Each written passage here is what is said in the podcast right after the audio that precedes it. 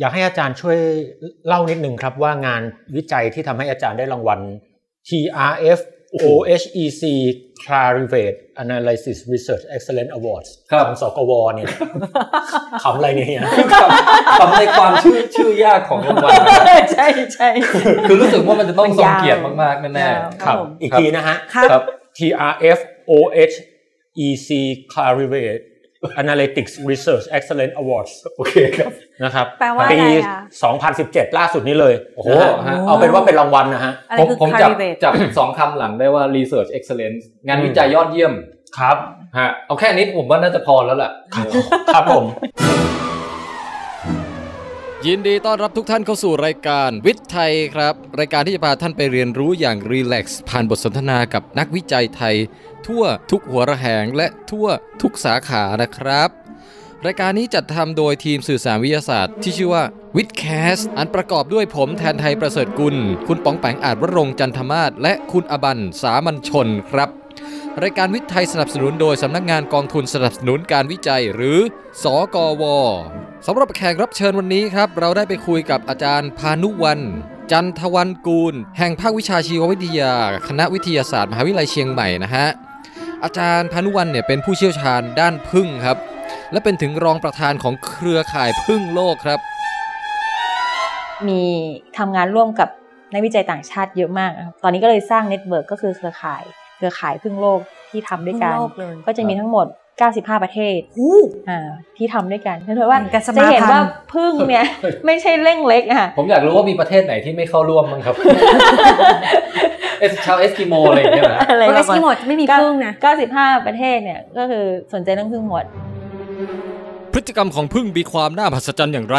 ทำไมทั่วโลกถึงให้ความสำคัญกับพึ่งทำไมพึ่งถึงตาย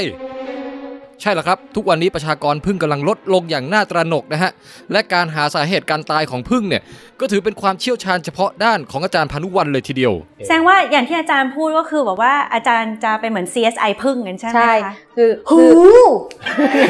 คือใจเย็นตื่นเต้นมากเลยอะๆอันนี้เดี๋ยวไปตัดต่อใช่ไหมฮะนอกจากนี้ครับถ้าเกิดใครอยากรู้จักผลิตภัณฑ์ที่เกี่ยวกับผึ้งนมผึ้งรสชาติเป็นยังไง น้ำผึ้งชนิดไหนอร่อยสุด ทั้งหมดนี้ครับ หาคำตอบได้ใน วิทย์ไทย season ที่ 2 episode ที่ 2 ตอน โลกของพึ่ง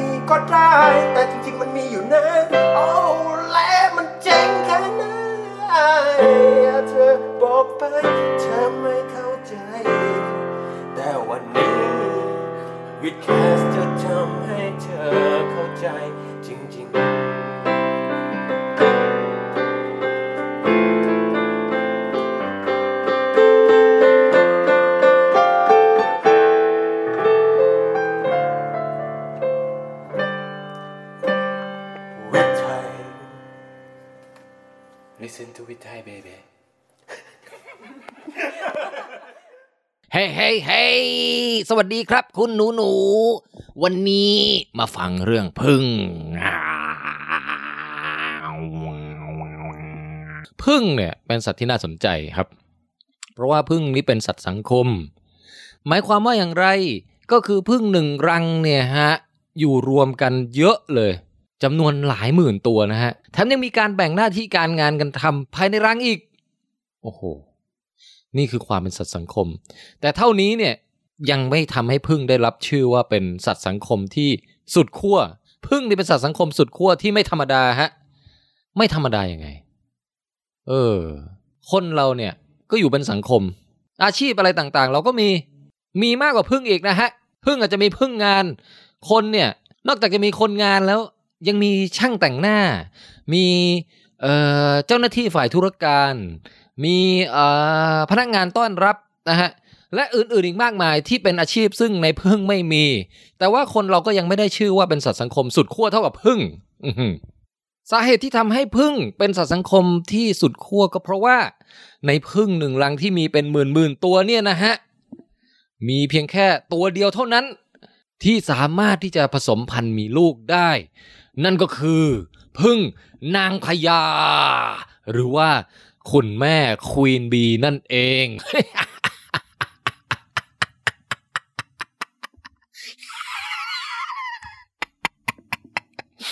ลองนึกดูครับ ถ้าเกิดเป็นสังคมมนุษย์เรา สมมุติว่าเป็นอำเภอหนึ่งอำเภอ โอ้โห มีคนอยู่กันเป็นหลักหมื่นนะฮะ แต่มีบ้านหลังเดียวเท่านั้นน่ะ ที่สามารถอนุญาตให้มีลูกได้นึกภาพออกถึงความสุดขั้วนะครับ สังคมพึ่งเป็นแบบนี้แหละครับ และสังคมแบบนี้ก็มีชื่อทางวิชาการที่เรียกว่า u social animal หรือว่าสัตว์สังคมอย่างแท้จริง มีสัตว์ เพียงแค่ไม่กี่กลุ่มในโลกเราเท่านั้นฮะที่เป็นแบบนี้มีพึ่ง มีมด มีปลวก แล้วก็มีตัวอื่นอีกนิดๆหน่อยๆแต่มีไม่เยอะถือว่ามีความพิเศษมากทีเดียว มาจะกล่าวบทไปถึงนางพญาพึ่งเนี่ยหลายคนอาจจะคิดว่าเป็นตำแหน่งที่โอ้โห จะได้รับการดูแลอย่างดี วันๆเนี่ยไม่ต้องออกแรงเหน็ดเหนื่อยเลยเลยมีคณะบริวารรับใช้คอยดูแลหุงหาอาหาร ปกป้อง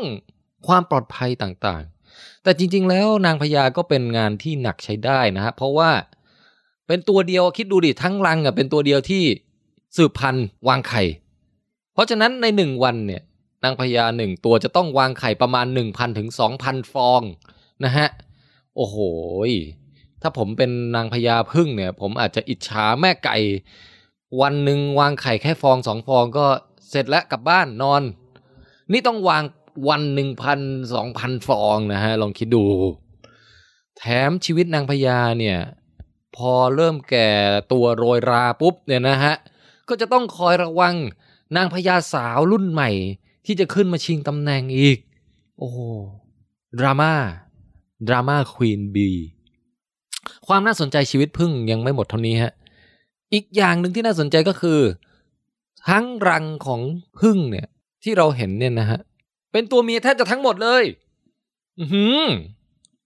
แถมยังเป็นพี่สาวน้องสาวกันด้วยนะครับ สังคมที่ประหลาดลึกล้ำแบบนี้เนี่ยดำรงอยู่ได้ก็เพราะว่าระบบพันธุกรรมของพึ่งเนี่ยฮะมันกำหนดให้พี่สาวน้องสาวเนี่ยมีความสัมพันธ์กันมากถึง 75%แทบจะเป็นฝาแฝดกันอยู่แล้วนะฮะ ในขณะที่ถ้าเกิดว่าพึ่งตัวเมียแต่ละตัวไปมีลูกเองเนี่ย ลูกจะมีพันธุกรรมเหมือนแม่แค่ 50%เท่านั้น เพราะฉะนั้น ไปมีลูกเองทำไมล่ะ อยู่บ้านช่วยแม่ ช่วยขุนแม่เนี่ย ปั๊มน้องสาวออกมาเยอะดีกว่า นะ แถมการอยู่กันเยอะๆ ช่วยกันทำงานหุงหาอาหาร ปกป้องภัยอันตราย แบ่งหน้าที่ทำงานอะไรต่างๆ ก็ยังทำให้มีประสิทธิภาพในการอยู่รอดได้ดีขึ้นอีกด้วยนะฮะ และนี่แหละก็คือที่มาทางวิวัฒนาการของสังคมมหัศจรรย์ของเหล่าพึ่งคำถามครับ แล้วพึ่งตัวผู้อยู่ที่ไหนในสมการนี้ครับ พึ่งตัวผู้เหรอครับ โอ้โห พึ่งตัวผู้นี่ก็มีอยู่ครับ แต่ว่าในรังที่มีจำนวนสมาชิกเป็นหมื่นๆตัว พึ่งตัวผู้กลับมีน้อยแค่ หลักไม่กี่ร้อยตัวเท่านั้นนะฮะเออ น่าสนใจมากว่าพึ่งตัวผู้เนี่ย วันๆทำอะไรบ้างนะครับ ปรากฏว่าไม่ต้องทำงานอะไรเลยนะฮะ มีหน้าที่เพียงอย่างเดียวคือ บินออกไปจากรังแล้วก็ไปผสมพันธุ์กับนางพญาสาวจากรังอื่น โอ้โห เหมือนชีวิตจะดีแต่ว่าการผสมพันธุ์ในพึ่งเนี่ยเป็นการผสมพันธุ์แบบพลีชีพคามิคาเซนะฮะ คือผสมทีเดียวลึงระเบิดตายเลย อ้าวเฮ้ย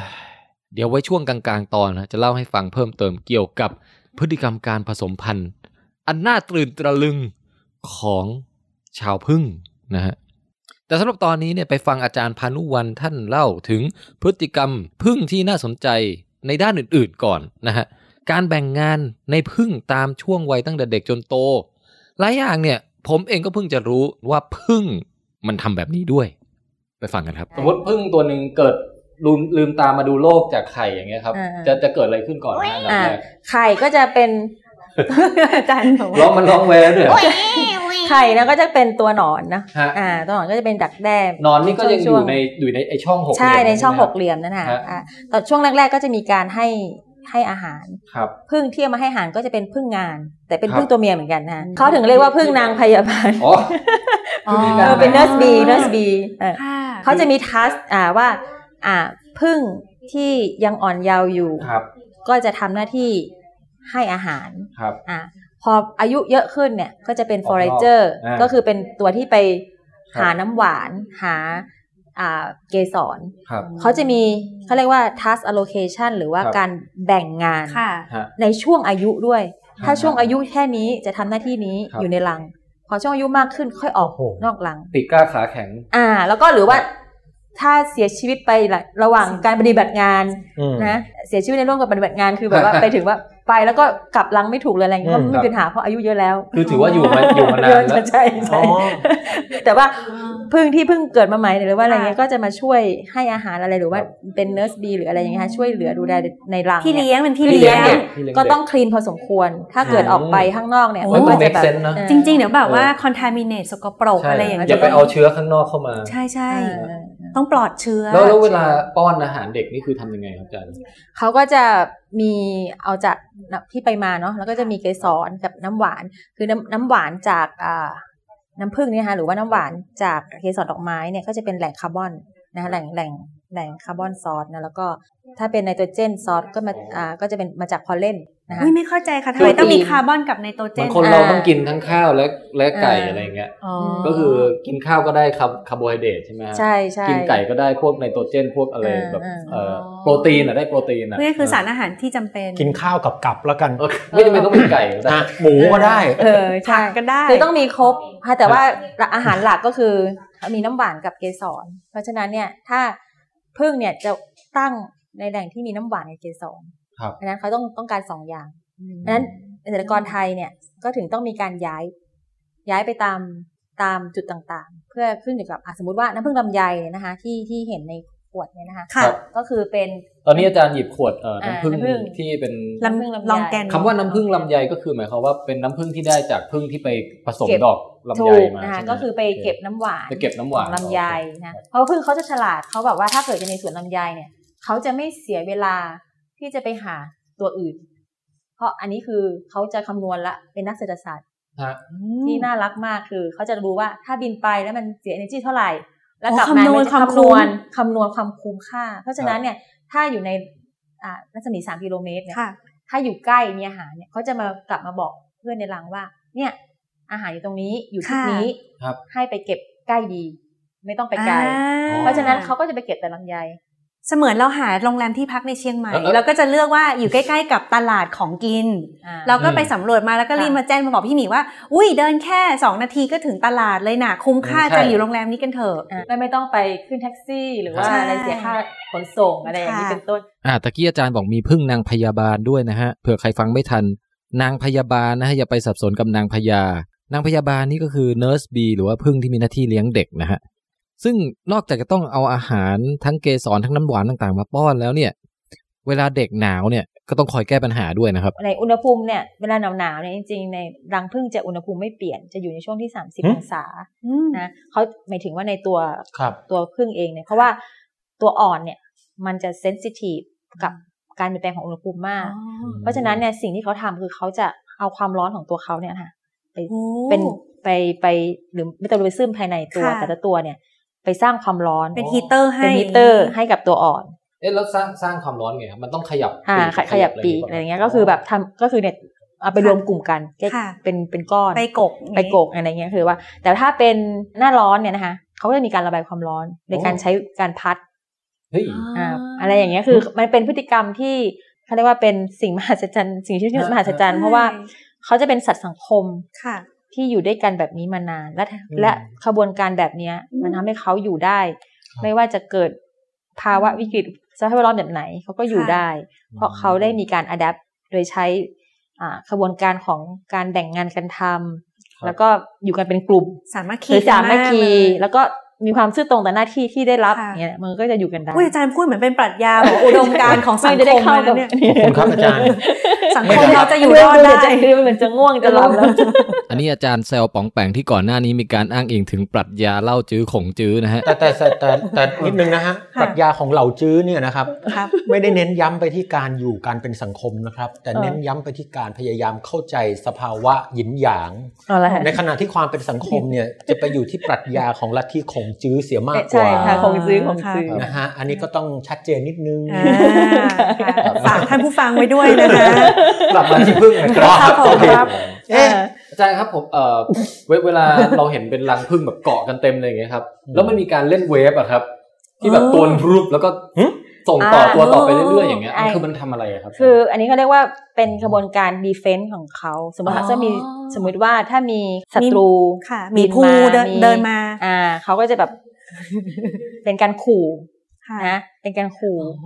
เนี่ยถ้ามีอันตรายเขาก็จะเป็นการพี่แทนเคยเห็นเหรอฮะนิ่งเฮ้ยพี่เคยเห็นเอด้วยออาจจะไม่เคยเห็นของจริงแต่แต่เราอาจจะเราเห็นที่วัดอะที่เป็นเออโพรงใหญ่ๆแล้วแบบมันเราไม่รู้ว่าเกิดอะไรขึ้นแล้วมันเอแบอบมันเล่นเวฟแบบเป็นสีเหมือนเปลี่ยนวุบวิบวุบวิบวุบวิบวุบวิบหรือว่ามันมันเซ็งว่าแบบเฮ้ยมันเล่นเวฟกันเถอะอะไรผมว่าไม่ใช่เลยอะก็อาจารย์เขาเพิ่งบอกสันทนาการมาก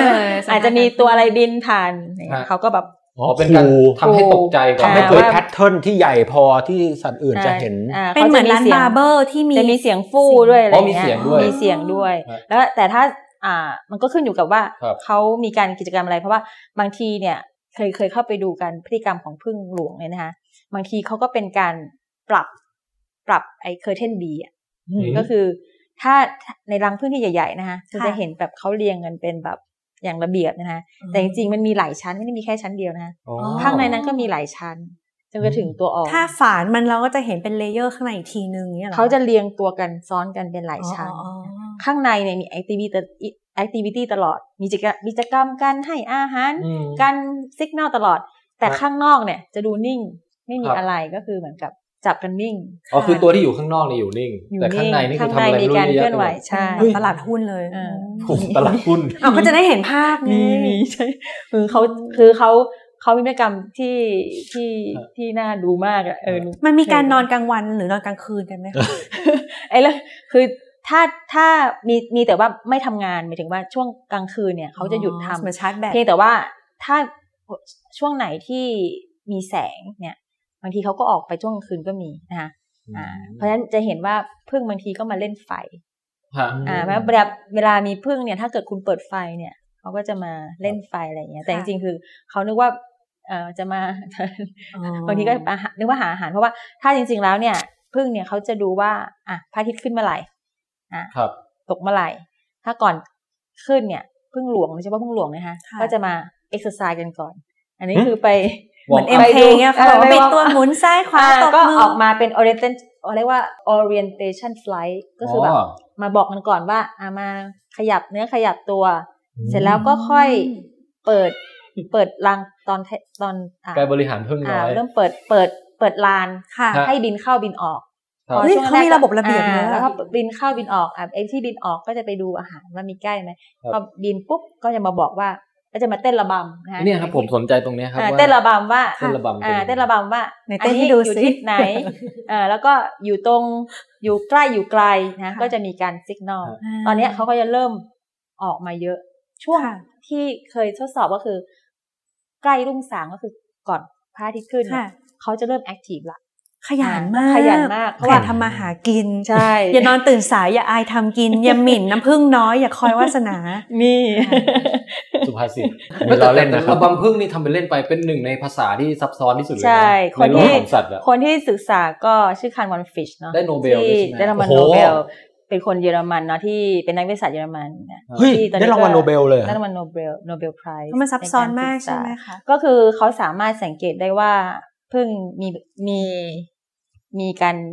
สื่อสารโดยใช้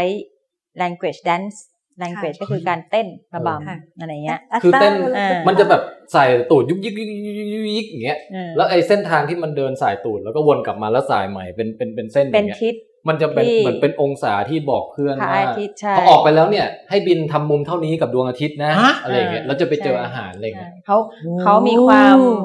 นั้นมากนะคะค่ะอันนี้ก็คือ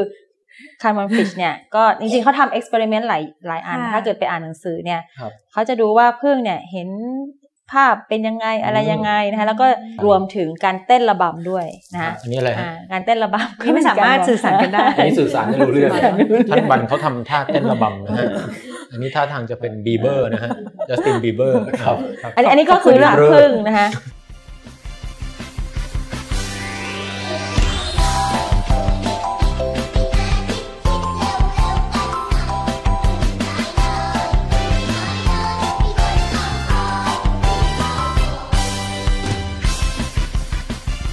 อ่าในๆก็พูดถึงระบำพึ่งแล้วก็ต้องเปิดเพลงสโมสรพึ่งน้อยสักหน่อยนะฮะแหมไม่รู้ว่าจะมีคนทันบ้างหรือเปล่านะครับ ก่อนจะไปสู่หัวข้อต่อไปฮะ ซึ่งก็คือเรื่องความหลากหลายของพึ่งนะครับ คุณป๋องแปงมีอะไรจะเสริมนิดหน่อยครับ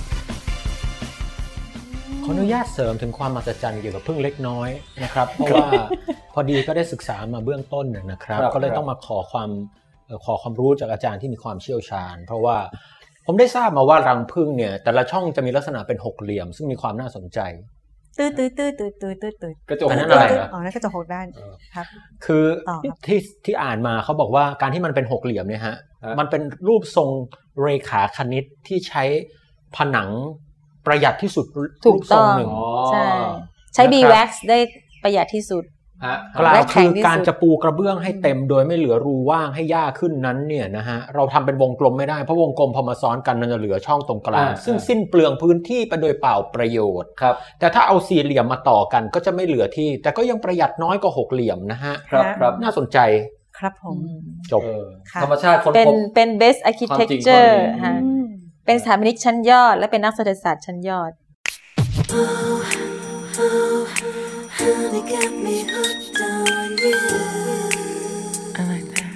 อันนี้เพลงชื่อ Honey นะฮะ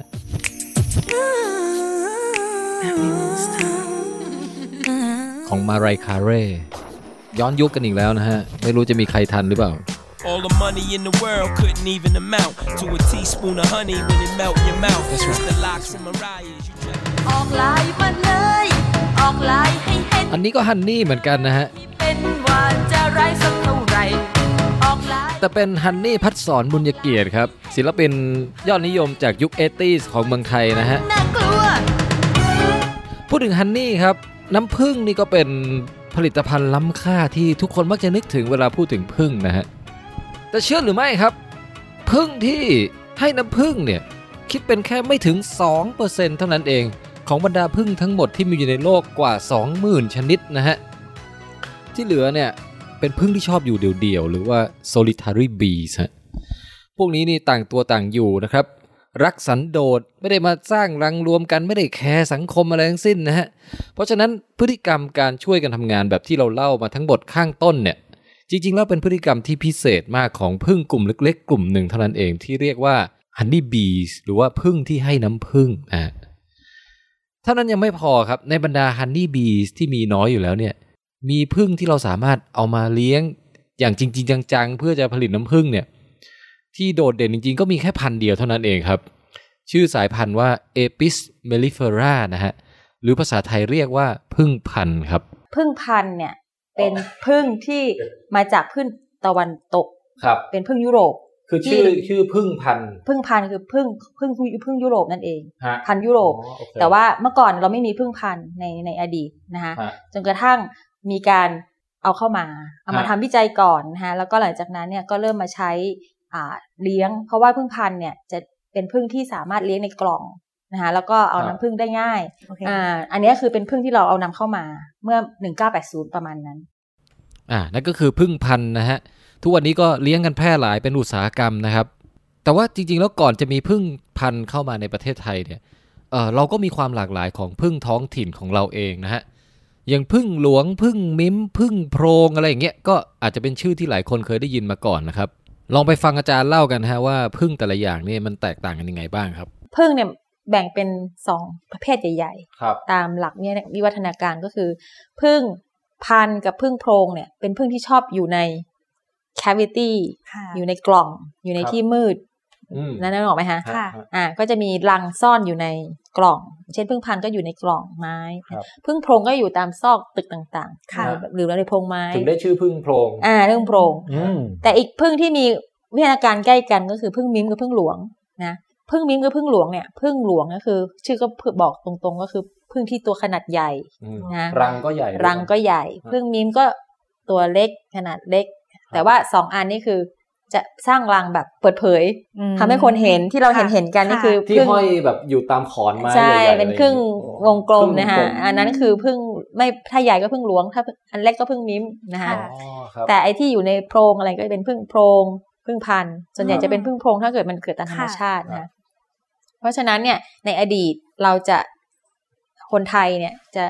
ทานน้ำพึ่งจากพึ่งโพรงค่ะครับหรือบางทีก็ไปฮันต์หรือว่า เขาเรียกว่าเป็นไปเก็บเกี่ยวอ๋อแบบของป่าพึ่งป่าจากพึ่งหลวงที่ว่าเรียกว่าน้ำพึ่งเดือนห้าอ๋อก็คือช่วงเดือนเนี้ยก็คือหน้าแรงเนี่ยเนาะอ่าครับก็คือหน้าหนาวเนี่ยกับน้ำผึ้งมิ้มมาเป็นมาค่ะมามาเป็นอาหารนะคะค่ะแต่ว่าปัจจุบันมีพึ่งพันธุ์จากยุโรปมาแทน เพราะว่าเลี้ยงง่ายแล้วก็ได้ปริมาณปริมาณเยอะเยอะนะอ่าในขณะที่พึ่งโพรงอาจจะได้สองกิโลต่อรังต่อซีซั่นแต่ค่ะ พึ่งพันธุ์ก็ได้ยี่สิบอะไรโอ้เงี้ยต่างกันนะสิบเท่ามันห่างเลยสิบอะเท่าใช่ แต่ว่าประเด็นของพึ่งโพรงข้อดีคือ เราไม่ต้อง invest อะไรเลยอืมไม่ต้องอะไรเลยเป็นเลี้ยพึ่งงป่าง่ายพึ่งป่าอ๋อใช้วิธีการค่ะไปเก็บเขาตามค่ะที่เขาอยู่อะไรอย่างเงี้ยนะคะ แต่พึ่งพานเนี่ยต้องมี investment นะคะฮะก็คือต้องมีอ่าไปซื้อกล่องไม้ เวลาเราสั่งที่ซื้อตั้งมาเป็นเซตแบบมีตัวอ่อนให้มีอะไรอย่างเงี้ยเหรอฮะหรือยังไง ก็ มันจะมีแพ็กเกจ B เนาะ Package ก็คือแพ็กเกจ B ก็จะมีพวก พึ่งพึ่งพระพึ่งลุพึ่งพึ่งนางพญานะอ๋อคะให้ก็จะมีนางพญาอ่ามามา แล้วก็จะมีกล่องอะไรเงี้ยก็ขึ้นอยู่กับว่าเราจะซื้อแบบไหนก็จะมีค่ะหลายแบบนะคะสำหรับผู้เลี้ยงพึ่งจริงๆแล้วมีวิดีโอเนาะก็คือว่าครับเดี๋ยวจะให้ไปอืมถ้าสมมติว่าจะไปไว้ในเว็บไซต์ก็ค่ะสามารถจะไปดูสมมติว่าคนที่อยากจะเลี้ยงพึ่งค่ะอาจจะต้องมีอุปกรณ์อะไรบ้างอะไรเงี้ยค่ะอืมตอนตอนเราไปลำพูนอะ แล้วไปบ้านบ้านแบบว่าชุมชนทั่วไปอะเราจะอืมเห็นวัตถุลึกลับอันหนึ่งคือในห้องครัวเขาจะมีขอนไม้ขนาดใหญ่อืมแล้วก็จะมีรูเจาะอยู่อย่างเงี้ยแล้วเราก็บอกนี่มันอะไรคะแล้วคุณยายก็บอกว่าเฮ้ยอย่านะมันเป็นพึ่งโอ้แล้วเราก็บอกว่าทำไมถึงมีพึ่งในนี้เขาบอกว่าก็เป็นวิถีชุมชนก็คือว่าเลี้ยงพึ่งอ๋อไว้กินน้ำพึ่งแล้วถามว่าอเลี้ยงยู่ในเนี่ยว่าบ้านอย่างนั้นเลยเหรเขาอใช่ไว้ในห้องครัวเขาบอกว่าก็เฮ้ยแค่เอาขอนไม้มาหนึ่งอันเจาะรูให้ แล้วพึ่งจะเข้ามาอยู่เอง แล้วก็ได้น้ำพึ่งอ๋อกินกันอะไรเงี้หืยม อันนั้นใช่อันนั้นคือสุดยพึ่องดโพรงอันนั้นคือพึ่งโพรเดี๋ยวงนะแล้วเจาะรูให้มันกลวงข้างในหรือว่าแค่เจาะเข้าไปเอาเฉยๆอะฮะเป็นขอนไม้อ่าแล้วก็ข้างในกลปิดวงหัวปิดท้ายข้างในกลวงอ๋อแต่ว่าจะเจาะรูให้พึ่งเข้าไปอยู่กันอะไรเงี้ยอ่าแต่ว่าพี่ไม่รู้ว่าแล้วเขาน้ำพึ่งเขาแกะยังไงเหมืเดี๋อยวนกันะนคือแค่เจาะเข้าไปเฉยๆเป็นรูตรงๆแค่แค่นั้นเองเหรอฮะใช่ใช่เหมือนเอากระบอกเจาะรูใช่แต่ว่ามันต้องเป็นขอนไม้ที่เป็นโพรงนะคะข้างในไม่ใช่กลวงไม่ใช่อ๋อข้างในตาต้องกลวงต้องกลวงค่ะเพราะว่ามันก็จะต้องสร้างรังค่ะคล้ายๆกับพึ่งมิ้มพึ่งโพรงที่เป็นครึ่งครึ่งวงกลมเลยค่ะ แต่เขาสร้างอยู่ในขอนแล้วแล้วไม้คือกลมไม้พึ่งมันจะมาหรือไม่มานี่เราต้องลุ้นเอาเองเหรอครับเอาอะไรล่ออ่าได้ไหในมในอันนี้มันก็ลุ้นเอาเองแต่ว่า ส่วนใหญ่ถ้าเป็นบริเวณที่เขาเคยมาเขาจะมา เหมือนเขาจะ อ่าเนี่ยเขาเคยมา จะสังเกตว่า ถ้าพึ่งป่าเนี่ย บริเวณที่เขาเคยอยู่แล้วไม่โดนทำลายค่ะเขาจะมาทุกปี อย่างบ้านบ้านครูนี่ก็จะมีพึ่งมิ้มมาอยู่ตลอดเลโอ้ยค่ะเออก็ไม่ได้ไม่ได้ทำอะไรก็ค่ะอยู่ๆก็มา แต่พอเขามาแล้วเนี่ยเขาจะมาตลอด เขาเหมือนกับเป็นสัญญาณว่าเออเนี่ยอยู่ได้ค่ะไม่ได้มีแบบการอันตรายอันตรายปลอดภัยอะไรเงี้ยเออแต่ถ้าสมมติว่าเราไป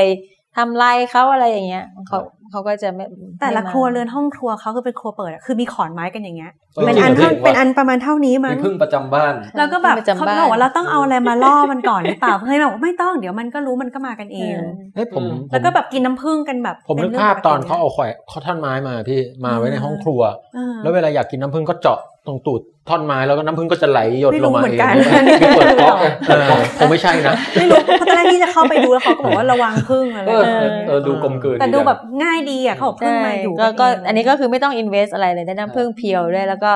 บริสุทธิ์จริงๆเป็นวิถีชาวบ้านสมัยก่อนนะแล้วก็ถ้าไปดูในพุทธศาสนาเนี่ย ก็จะเห็นว่าอย่างพระพุทธรูปปางหนึ่งในวันพุธกลางคืนเนาะก็จะมี รูปที่ปางปาลิเลไลอ่าโอ้โหที่เห็นไหมเขาอยู่ปรัชญาและศาสนาจริงๆนะจริงเหรอชื่อปางปารีเลไลเหรอะก็คือในเอ่อกาละครั้งหนึ่งเนี่ยครับเอ่อกันละครั้งหนึ่งช้างตัวหนึ่งใช่ไหมฮะอาจารย์ใช่ค่ะแล้วก็ลิงเนี่ยลิงเอ่อเห็นพระพุทธเจ้าก็เกิดศรัทธาอยากจะเอาเอ่อของมาถวาย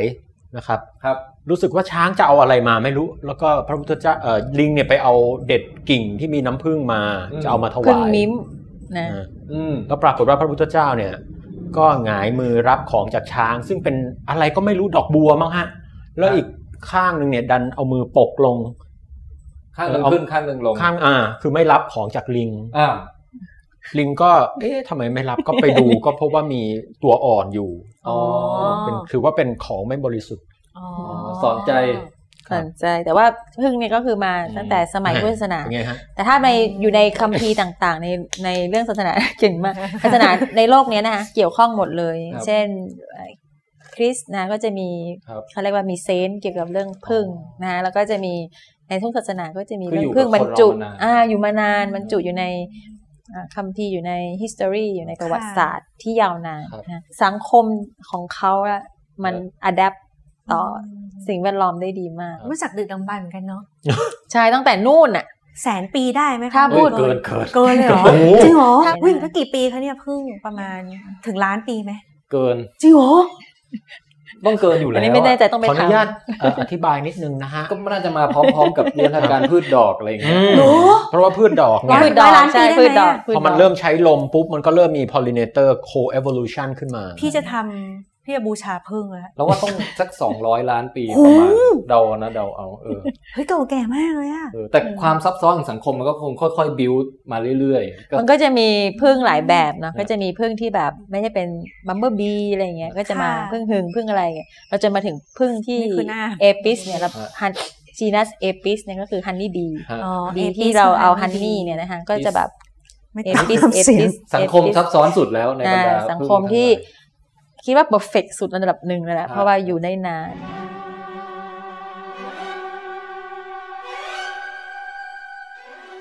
ตามสัญญาครับ กลับมาเก็บตกเรื่องพฤติกรรมลึงระเบิดของพึ่งตัวผู้นะฮะ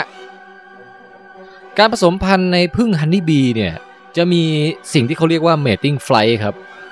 ก็คือว่าพอถึงฤดูกาลพึ่งแต่ละรังก็จะปล่อยโดรนของตัวเองออกไปนะฮะ ก็คือส่งตัวผู้ที่เป็นตัวแทน ของรังเนี่ยไปชุมนุมกันที่แหล่งนัดหมายบนท้องฟ้าครับ ซึ่งความสูงจากพื้นดินนี่อาจจะประมาณสัก 10ถึง40 เมตรนะฮะรัศมีนี่มีความกว้างประมาณ 100 เมตรครับบรรดาพึ่งตัวผู้ที่เป็นตัวแทนจากหลายร้อยรังในบริเวณนั้นนะฮะก็จะมารวมตัวกันเราวกับเป็นงานนัดชุมนุมโอตะหรืออะไรก็แล้วแต่นะรวมกันเนี่ยจำนวนเป็นหมื่นเลยครับ จากนั้นครับสักประมาณ 1 ชั่วโมงผ่านไป เหล่า virgin queen ก็จะเดินทางมาถึงยังบริเวณนัดหมายนี้ครับ แล้วก็โอ้เป็นตัวแทนจากแต่ละรังนะฮะ ต่างก็ส่งสาวงาม วัยแรกแย้มเข้ามาร่วมประเพณี การผสมพันธุ์หมู่ในครั้งนี้นะฮะ ปัญหาก็คือว่าสาวพรหมจรรย์หรือ virgin queen เนี่ย มีจำนวนน้อยกว่าหนุ่มหื่นเยอะมากเลยครับ หนุ่มนี่มีเป็นหมื่นนะฮะ แต่สาวเนี่ยแต่ละรังอาจจะส่งตัวแทนมาแค่ตัวเดียวเท่านั้นเอง เพราะฉะนั้นครับ โอกาสที่ตัวผู้จะได้เข้าผสมกับวอร์จินควีนมีน้อยมาก และโอกาสที่จะผสมแล้วโดนตัวผู้ตัวอื่นมาผสมทับอีกทีเนี่ยก็ค่อนข้างเยอะมากเลยนะครับ ในสถานการณ์แบบนี้ กลยุทธ์ที่ดีที่สุดก็คือ ต้องผสมให้ไว และต้องทุ่มเทให้มากที่สุดในช็อตเดียวที่เรามีเนี่ยฮะคืออย่าให้พลาด เจอตัวเมียปุ๊บล็อกเป้ารีเข้าไปเข้าไปคล่อมกลางอากาศเลยฮะจากนั้น เสียบลึงเข้าเป้าครับ แล้วเบ่งปูดลึงนี่จะพองออกมาเป็นเหมือนลูกโป่งนะฮะ เหมือนเป่าหมากฝรั่งวูดขึ้นมา พอพองถึงจุดนั้นก็จะแตกปุ๊บลึงระเบิดนะฮะ ระเบิดเหนียวแบบลากอันทะลากไส้อะไรนี่แบบหลุดออกมาเป็นยวงนะฮะ แล้วก็เป็นก้อนเหนียวเนี่ยติดก้นตัวเมียไว้เลย คือทำหน้าที่เป็นเหมือนจุกอุดปิดรูตัวเมียเอาไว้เลยนะฮะ จากนั้นเนี่ย ตัวผู้หลังเสร็จกิจแล้วก็จะโบกมือบายบายอันท้ากับไส้ตัวเองนะฮะ แล้วก็ร่วงลงมาตายเลยชชีวิตหนึ่งคือบรรลุภารกิจเรียบร้อยแล้วนะครับ วิวัฒนาการเนี่ยคัดเลือกกลยุทธ์ของตัวผู้แบบนี้ก็เพราะว่าโอกาสในการที่มันจะไปเจอตัวเมียอีกตัวหนึ่งเนี่ยน้อยมากนะฮะเพราะฉะนั้น เจอครั้งแรกและครั้งเดียวเนี่ยต้องทุ่มเทให้แบบสุดชีวิตไปเลยดีกว่านะครับ ก็คือบินเข้าไปแกดปุ่มลึงระเบิดวูบปุ่มกามิกาเซ่ตายเลยนะ แต่ก่อนตายก็ได้พยายามอย่างถึงที่สุดในการที่จะให้มั่นใจว่าสเปิร์มจะไปถึงไข่ของตัวเมียได้นะครับทิ้งยวงทิ้งอะไรไว้ช่วยกันปั๊มช่วยกันอุดขนาดนั้นนะฮะแต่ว่าสุดท้ายแล้วครับ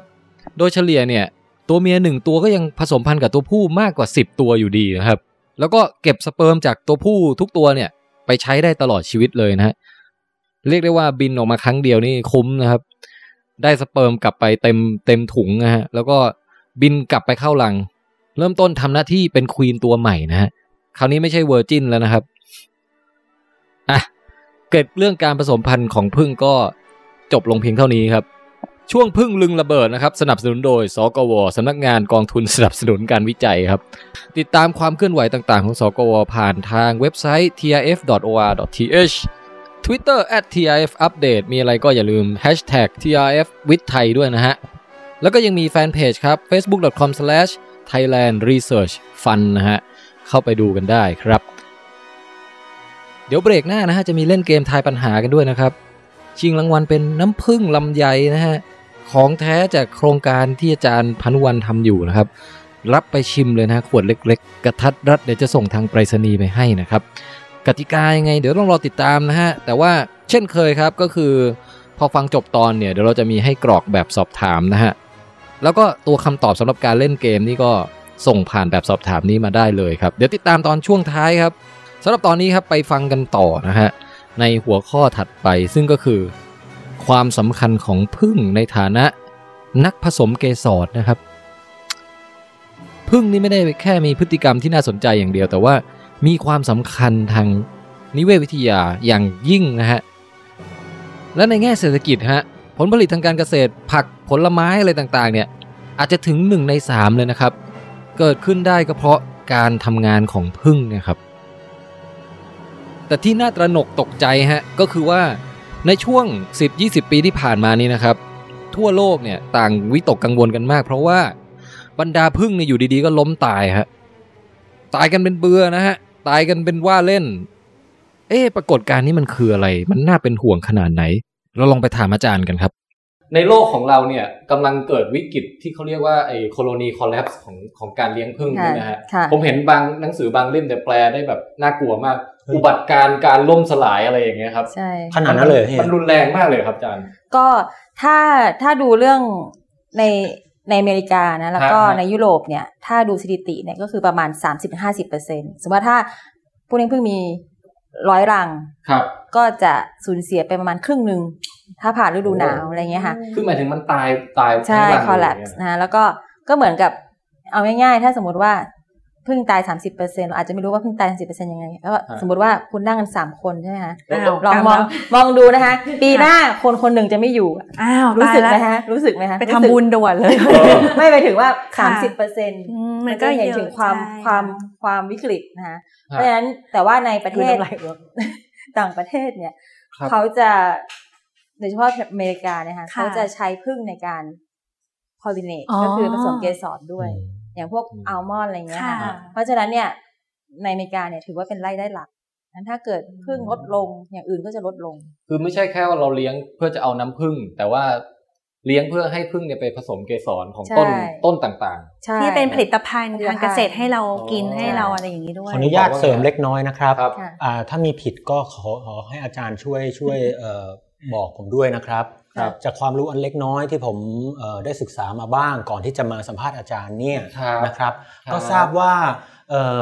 มันมีต้นไม้อยู่ชนิดหนึ่งนะฮะๆครับเขาเรียกโกโก้นะครับโอ้เป็นต้นที่เอ่อแน่นอนมันให้ผลที่ชื่ออะไรรู้ไหมครับโกโกโก้โก้เก่งนะฮะอ่าทีนี้ต้นโกโก้เนี่ยเออผมได้ยินว่าถ้าเกิดเอามาปลูกในบริเวณจากป่าดิบป่าแบบเอ่อย้ายมาปลูกในในในในที่ไม่ใช่ป่าเนี่ยค่ะครับมันไม่ติดผล เพราะว่าพวกแมลงที่เป็น pollinator หรือตัวผสมเกสรมันครับมันไม่สามารถอยู่ในสภาพภูมิอากาศที่ไม่ใช่ป่าดิบชื้นได้อะไรเงี้ยอ๋อ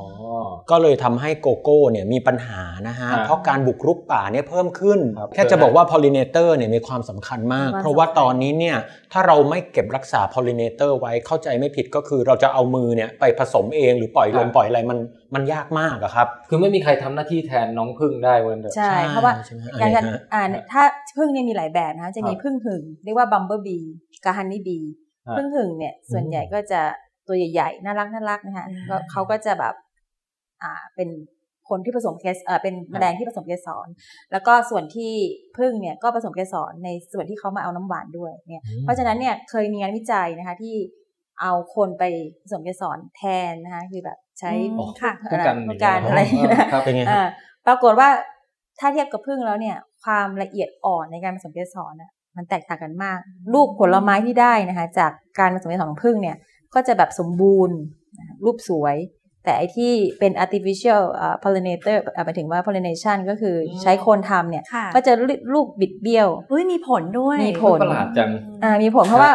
อย่างน้อยมือคนอะไรอย่างงี้ก็ไม่ได้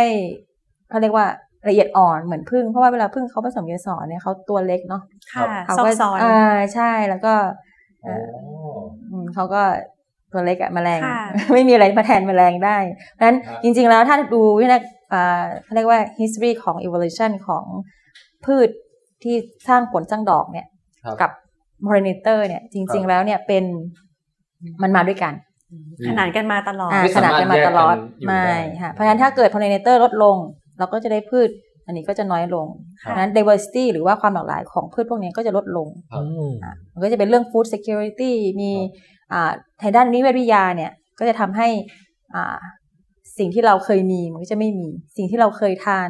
อาจจะไม่ได้ทานแล้วในอนาคต เพราะว่ามันไม่มี pollinator อาจารย์ว่าถ้าเกิดอยู่ดีแบบพึ่งหายไปหมดอย่างเงี้ยครับ เลี้ยงก็ไม่ได้อะไรก็ไม่ได้เนี่ยอืมไอ้ผลไม้อะไรบ้างจะหายตามไปครับโอ้ยเยอะนะคะถ้าตื่นเช้ามา ถ้าเรานึกว่าตอนเช้าเรากินผลไม้อะไรเนี่ยฮะ ก็จะหมดไปอืมอะพวกส้มอย่างนี้เออเอออะไรพวกเนี้ยก็จะหมดไปลำยงลำไยจริงๆก็เขาก็ช่วย pollinate นะคะครับแต่ว่าอ่าคนไทยบางอ่าอาจจะไม่ทราบว่าบางทีเขาก็กลัวว่าถ้าเอารังผึ้งไปไว้เนี่ยจะทำให้อ่าลำไยช้ำหรืออะไรอย่างเงี้ยจริงๆไม่ใช่เขาไปทำให้เพิ่มผลผลิตด้วยอะไรอย่างเงี้ยค่ะอืมในเมืองไทยเนี่ยยังไม่มีเกษตรกรเนี่ย เวลาจะไปเอาอ่าเอาพึ่งไปตั้งเนี่ยเขาต้องไปจ่ายอ่า ค่าเช่าสวนนะคะแต่ในต่างประเทศเนี่ยตรงกันข้าม คนที่เอาผู้เลี้ยงผู้เลี้ยงพึ่งที่เกษตรกรผู้เลี้ยงพึ่งที่เอารังพึ่งไปตั้งเนี่ย จะได้เงินอ๋อเป็นค่าเช่ารังพึ่งเอาไปตั้ง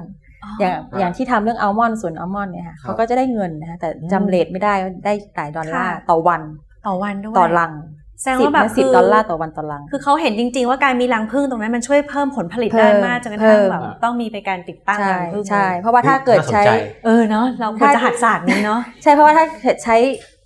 pollinator ทั่วไป ความหนาแน่นก็ไม่เท่ากับผึ้งค่ะเขาก็อาจจะบินมาเจออะไรเงี้ยใช่ไหมคะโดยบัแล้วงก็เอิญโดยบังเอิญครับหนึ่งนะสองใช้วินวินพอฮะเพอลมพัดอ๋อ chance มันก็น้อยค่ะ แต่ว่าผึ้งเนี่ยมัน target เพื่อที่จะไปเอาน้ำหวานอยู่แล้วครับมันก็จะต้องไปหาน้ำหวานแต่ละดอกนั่นก็เกิด pollination ที่แบบ specific เร็วนะด้วยกองทัพผึ้งที่ค่ะวันหนึ่งก็ออกไปหลายพันตัวนะท่านตอนหนึ่งรังอะไรอย่างเงี้ยค่ะจะเห็นว่าพึ่งเนี่ยมีความสำคัญมากนะครับ ด้วยเหตุนี้พอเกิดเรื่องพึ่งตายหรือว่า colony collapse ขึ้นมาเนี่ย นานาชาติเขาถึงได้ดราม่ากันนะฮะ แล้วก็พยายามจะค้นหาสาเหตุว่าเฮ้ยมันเกิดจากอะไร เพราะว่าถ้าเกิดปล่อยให้พึ่งค่อยๆ ตายไปเรื่อยจนหมดเนี่ย คราวนี้เนี่ยหายนะแน่นะครับ ทีนี้จากผลการศึกษาวิจัยมาได้พักหนึ่งเนี่ยก็เริ่มที่จะพบฮะว่าสาเหตุที่พึ่งลดจำนวนลงเนี่ยมีหลากหลาย ไล่ตั้งแต่เรื่องเล็ก ๆ อย่างที่เรามองข้ามไปอย่างเช่น พื้นที่รอบตัวเราทุกวันนี้นะฮะนับวันมันยิ่งไม่ค่อยมีดอกไม้ครับ กลายเป็นอิฐเป็นปูนเป็นถนนนะฮะเป็นตึกกระทั่งสนามหญ้าเนี่ย เราก็มักจะแบบ เน้นว่าให้มันเป็นหญ้าเรียบๆแล้วก็ถอนวัชพืชต่างๆ ออกหมดนะฮะซึ่งจริงๆ แล้ววัชพืชหลายชนิดเนี่ยมันเป็นไอ้ดอกไม้เล็ก ๆ ที่พึ่งชอบมาตอมมากินน้ำหวานเก็บเกสรอะไรอย่างเงี้ยฮะหรือแม้กระทั่งเวลาเราทำสวนทำเกษตรเนี่ยนะฮะเราก็มักจะปลูกเฉพาะพืชชนิดเดียวเป็นเรียงเป็นแถวไปหมดซึ่งพอพืชพวกนี้มีดอกเนี่ยก็โอเคเป็นอาหารให้พึ่งได้ แต่ว่าพอมันหยุดออกดอกเนี่ยก็ไม่มีอย่างอื่นแล้วพึ่งก็อดอยากไม่มีอะไรกินนะฮะแต่ถ้าเป็นธรรมชาติจริง ๆ เนี่ย ฤดูกาลแต่ละฤดูมันจะมีดอกนู้นออกดอกนี้บานไม่ตรงกันอะไรเงี้ย เพราะฉะนั้นพึ่งก็จะสามารถเปลี่ยนไปหาอะไรอย่างอื่นกินได้ตลอดทั้งปี แต่ว่าเนี่ยแหละฮะสิ่งแวดล้อมที่เปลี่ยนไปเนี่ยมันทำให้พึ่งเริ่มลำบากมากขึ้นเรื่อยๆนะฮะต่อมายังมีเรื่องมลพิษอีกครับ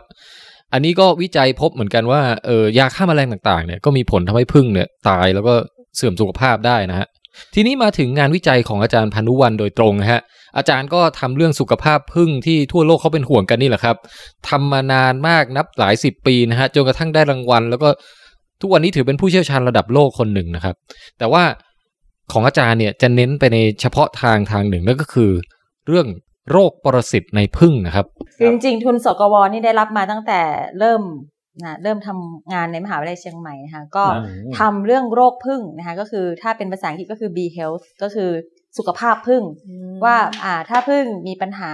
ตายเนี่ยตายด้วยโรคอะไรนะคะครับซึ่งจริง ๆ แล้ว agenda เรื่องโรคพึ่งเนี่ยหรือ bee health เนี่ยเป็น agenda ที่เขาเรียกว่าเป็น international agenda คือหลาย ๆ ประเทศเนี่ยก็มีความสนใจเรื่องนี้เป็นเป็นอย่างมาก เพราะว่าประชากรของพึ่งที่ลดลงในปัจจุบันเนี่ยมันก็อ่าทำให้คนเนี่ยตื่นตระหนกนะคะฮะอ่าเพราะฉะนั้นงานวิจัยเนี่ยก็ทำเรื่องโรคพึ่งมาตลอดนะคะดูว่าในเมืองไทยเนี่ยมีโรคระบาดอะไรบ้างในครับในพึ่ง ในพึ่งพันธุ์ที่เลี้ยงนะคะค่ะดูว่ามีโรคไวรัสโรคโนซีมานะคะโรคอ่าแบคทีเรีย หรืออไรปรสิตตัวไหนบ้างนะคะแล้วหลังแล้วหลังจากนั้นเนี่ยเราก็มาดูเรื่องโรคพึ่งที่เป็นพึ่งประจำถิ่น พึ่งประจำถิ่นครับก็เช่น พึ่งมิ้มพึ่งหลวงฮะนะคะแล้วก็พึ่งโพรงซึ่งเป็นพึ่งที่พบเฉพาะเอเชียตะวันออกเฉียงใต้นะคะคือผมสงสัยนิดนึงครับอาจารย์ค่ะเห็นบอกว่ามีไรไรพึ่งนะฮะใช่ใช่คือพึ่งเนี่ยมันตัวเล็กอยู่แล้วไงท่านบัน แล้วไรพึ่งอะ ยิ่งเล็กคือมันต้องเกาะไปบนพึ่งเหรอฮะ ใช่ค่ะ แล้วมีไรของไรพึ่งอีกไหมครับเกาะอยู่บนไรเดี๋ยวเดี๋ยวเดี๋ยวมันจะ inception เกินแต่เดี๋ยวนะแล้วไรพึ่งนี่คือมันตัวเล็กกว่าพึ่งเหรอฮะอาจารย์ใช่ค่ะ แล้วใช่เกาะไปนี่คือแบบมันตัวเท่าพึ่งหรือ คือคือมันเล็กจนแบบพึ่งไม่รู้สึกเนี่ยเหรอฮะอาจารย์แต่ก็ก็มันจะประมาณเนี่ยสองสามมิลเนี่ยค่ะก็จะเห็นแต่ว่าเล็กมากเฮ้ยเพราะฉะนั้นนักศึกษาที่หรือนักวิจัยที่ทำเกี่ยวกับเรื่องไรพึ่งเนี่ยก็ต้องใช้ผู้กันในเครียดเฮ้ยนะ มัมานทำมันมีสิ่งมีชีวิต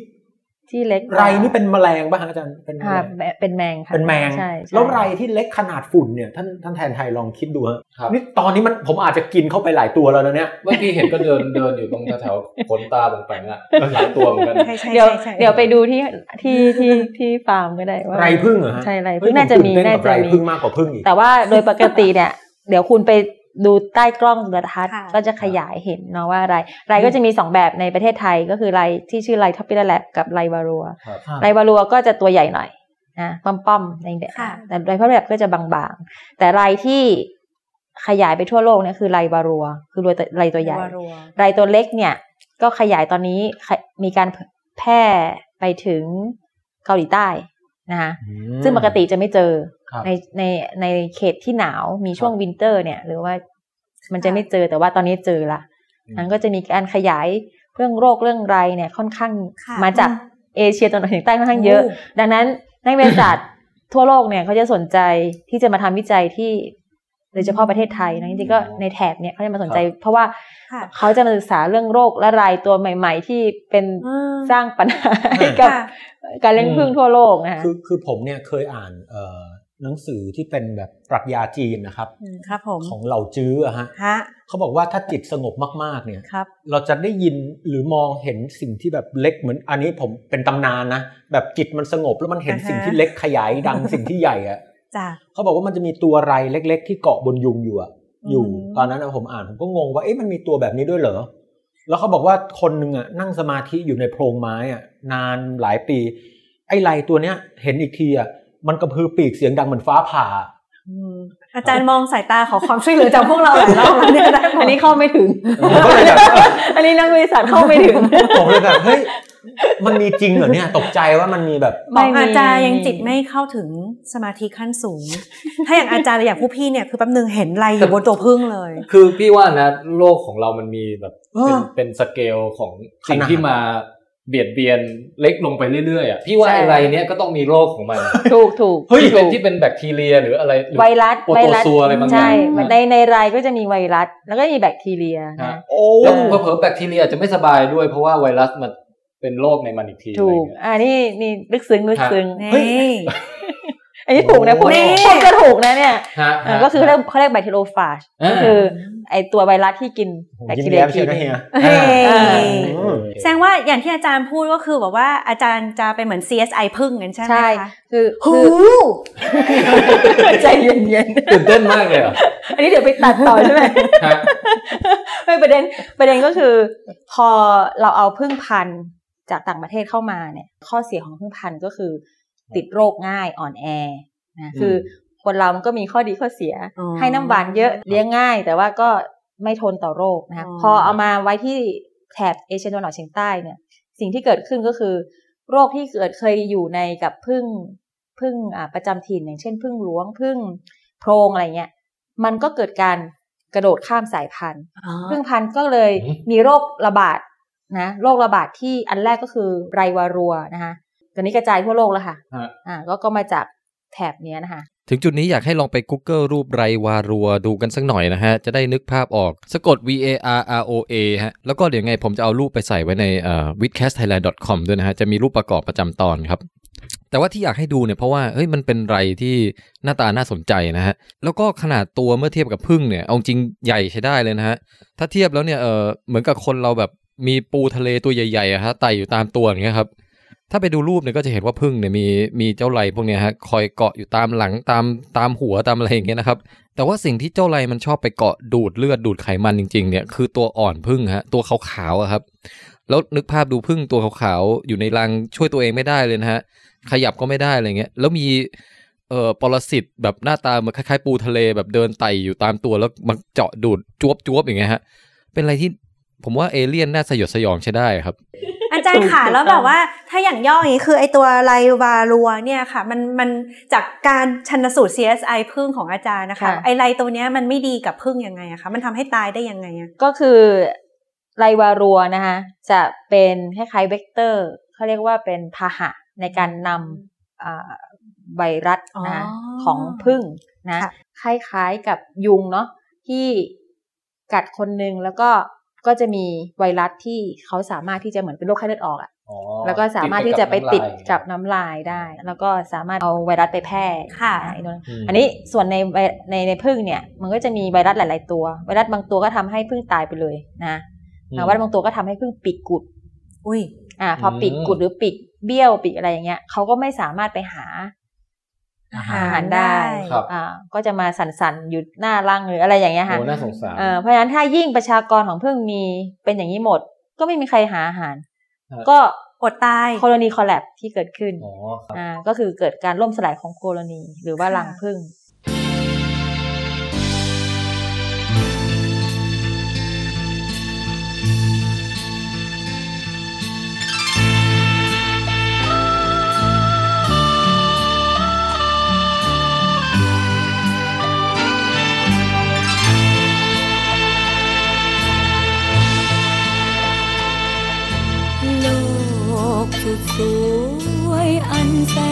างไกลมวนพิษภัยดูมากมี แต่ชีวิตในโลกทุกชีวิต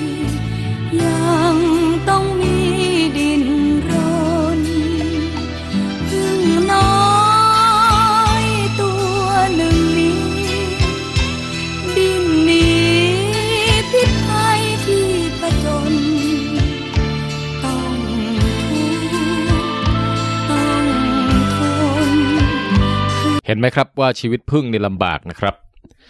อย่างไรก็ตามสำหรับพึ่งท้องถิ่นที่อยู่ร่วมกับปรสิตมายาวนาน ชีวิตก็ไม่ได้หมดทางสู้ จากการวิจัยเนี่ยนะคะ เราก็พบว่าพึ่งที่เป็นพึ่งประจำถิ่นเนี่ยมันมีวิทยาการทางด้านพฤติกรรม ทางด้านการสร้างภูมิคุ้มกันนะคะที่สามารถที่จะต้านโรคและไรปรสิตได้ดีกว่าพึ่งพันธุ์ยุโรป นะอ่าเพราะฉะนั้นเนี่ยเนื่องมาจากว่ามันมันอยู่ด้วยกันมานาน มันเป็นก็เหมือนลยคอนเซปต์ได้ที่ว่าเหมือนสุนัขไทยอะค่ะ ก็คือจะทนต่ออากาศร้อน ทนต่อโรคที่ประเทศไทยใช่เพราะว่าใช่มีวัฒนาการมาอยู่กับพื้นที่ถูกต้องนี้ค่ะถูใช่กไหมต้องคะถูกต้องค่ะอ๋อฮะอะก็อย่างเช่นด้วยพึ่งโพรงเนี่ยค่ะนะขบวนการในการกำจัดไรของมันเนี่ยครับเขาจะไม่มีในพึ่งพันธุ์ยุโรป เขาจะมีการสะบัดตัวอย่างรุนแรง โอ้โหของแปลงไหนลองดิ แต่ แต่ว่าการสะบัดตัวนั้นเนี่ยเขาเรียกว่าเช็คกิ้งเนี่ยนะค่ะอ่า body checking เนี่ยครับไม่ได้เกิดจากการทำให้ไรตกค่ะแต่เป็น communication หรือว่าการสื่อสารให้กับเพื่อนที่อยู่ในรังบอกว่าฉันเนี่ยกำลังมีตัวไร มีไรมีไรเออมีไรเปล่า แล้วเพื่อนก็จะมากลุ่มก็คือมาช่วยทำความสะอาดอ๋อโดยการกัดฮะ กัดไอ้นะไซส์ไอ้ตัวไรเนี่ยหลุดค่ะออกมาอุ๊ยนั้นดีไรก็จะเลยถูกทำลายนะค่ะถูกทำลาย ซึ่งอันเนี้ยพึ่งโพรงเรามีแต่ว่าพึ่งพันธุ์ไม่มีนะพึ่งพันธุ์เนี่ยพึ่งพันธุ์ยุโรปเนี่ยค่ะไม่ได้มีไม่มีพฤติกรรมนี้ คือสะท้อนถึงว่าพึ่งเอ่อพึ่งโพรงเนี่ยอยู่กับพวกไรนี่มานานจนกระทั่งมีการปรับตัวพฤติกรรมถูกต้องสลัดเอ่ยสลัดเรียกเรียกเพื่อนมาเอาไรรุมสกรรมอ่าไรออกไปรุมสกรรมไรใช่ใช่แล้วมันเฮ้ยเจ๋งอะวัฒนธรรมสังคมอยู่ร่วมกันนะสังคมใหญ่ฮะเอออ่าใช่ก็จะมีการแบบแบบเอเชียนเลยอ่าเป็นเป็นการสร้างค่ะจะเห็นว่า มันสิ่งมีชีวิตทุกชนิดเนี่ยก็จะมีการอืมนะปรับตัวกับค่ะสัตว์ถ้ามีศัตรูเขาจะมีการปรับตัว มีการเรียนรู้และมีการปรับตัวเก่งนะจังเลยอะเห็นไหมครับว่าพึ่งท้องถิ่นเนี่ยเก่งและทนนะฮะแต่ว่าก็ยังมีเหตุผลหลาย ๆ อย่างครับ ที่ทำให้เรายังต้องอาศัยพึ่งพันธุ์ในการเลี้ยงเพื่อที่จะเอาน้ำพึ่งต่อไปอยู่ดีครับ แต่พึ่งพันธุ์ยุโรปที่เอาเข้ามาก็จะเป็นโรคเยอะอะไรแต่ว่า ในปัจจุบันอุตสาหกรรมการเลี้ยงพึ่งไทย ส่วนใหญ่ก็จะใช้พึ่งพันธุ์ยุโรปในการครับที่จะสร้าง น้ำพึ่งแล้วก็ผลิตภัณฑ์ต่างๆอยู่ค่ะเพราะโปรดักชันมันได้เยอะใช่ไหมครับใช่ค่ะพึ่งพันธุ์นี้ยังไงก็ต้องเลี้ยงต่อไป เพราะว่าครับมันเป็นอุตสาหกรรมที่ establish ก็คืออยู่ละฮะอ่าฮะอันนี้ก็มันสวิชไม่ได้ เพราะว่าอย่างที่บอกพึ่งโพรงนี่ให้น้ำพึ่งน้อยกว่าสิบเท่าค่ะอะไรอย่างเงี้ยครับน่าสนใจแต่แต่เนาะต้านทานโรคเก่งกว่า ต้านทานโรคเก่งกว่าอืมก็เหมือนกับคนที่แบบค่ะต้านทานโรคเก่งกว่า แต่ว่าให้น้ำพึ่งน้อยค่ะแต่อีกคนนึงนะให้น้ำพึ่งมาก ต้านทานโรคแต่น้อยกว่าไม่สบายอะไรอย่างเงี้ยง่ายนะคะ มันก็จะมีมันมีเปราะ trade บาง off ค่ะสิ่งมีสิ่งมีชีวิตมันมี trade off ก็คือผสมได้ไหมคะ ในลูกครึ่งที่แกร่งสุดๆไม่ได้นะเพราะว่าไม่คนละสปีชีอ๋อมันส์ห่างกันเยอะไปเออห่างมันเยอะไป แต่ว่าปัจจุบันนี้ก็จะมีเรื่องอ่าทำ breeding ก็คือพยายามหาสายพันธุ์ในพึ่งพันธุ์เองเนี่ย ที่มันมีความสามารถคล้ายๆกับพึ่งโพรงเนี่ยอืมนะแล้วก็อืมอืมอ่า สร้างสร้างพันธุ์นี้เป็นพ่อพันธุ์ต่อไปแม่พันธุ์แต่ก็หายากนะคะค่ะอ่าเมื่อก่อนเขาก็ทำที่ในอ่าพึ่งรัสเซียนะพึ่งรัสเซียนี่ก็เพราะว่าแข็งแรงอันดับหนึ่งอะไรเงี้ยก็ก็ก็ยังค้นหากันต่อไปแต่มันก็อย่างที่บอกว่าพึ่งพันธุ์เนี่ยยังไงก็ต้องใช้เกษตรกรก็ต้องช่วยประคับประคอง เพราะ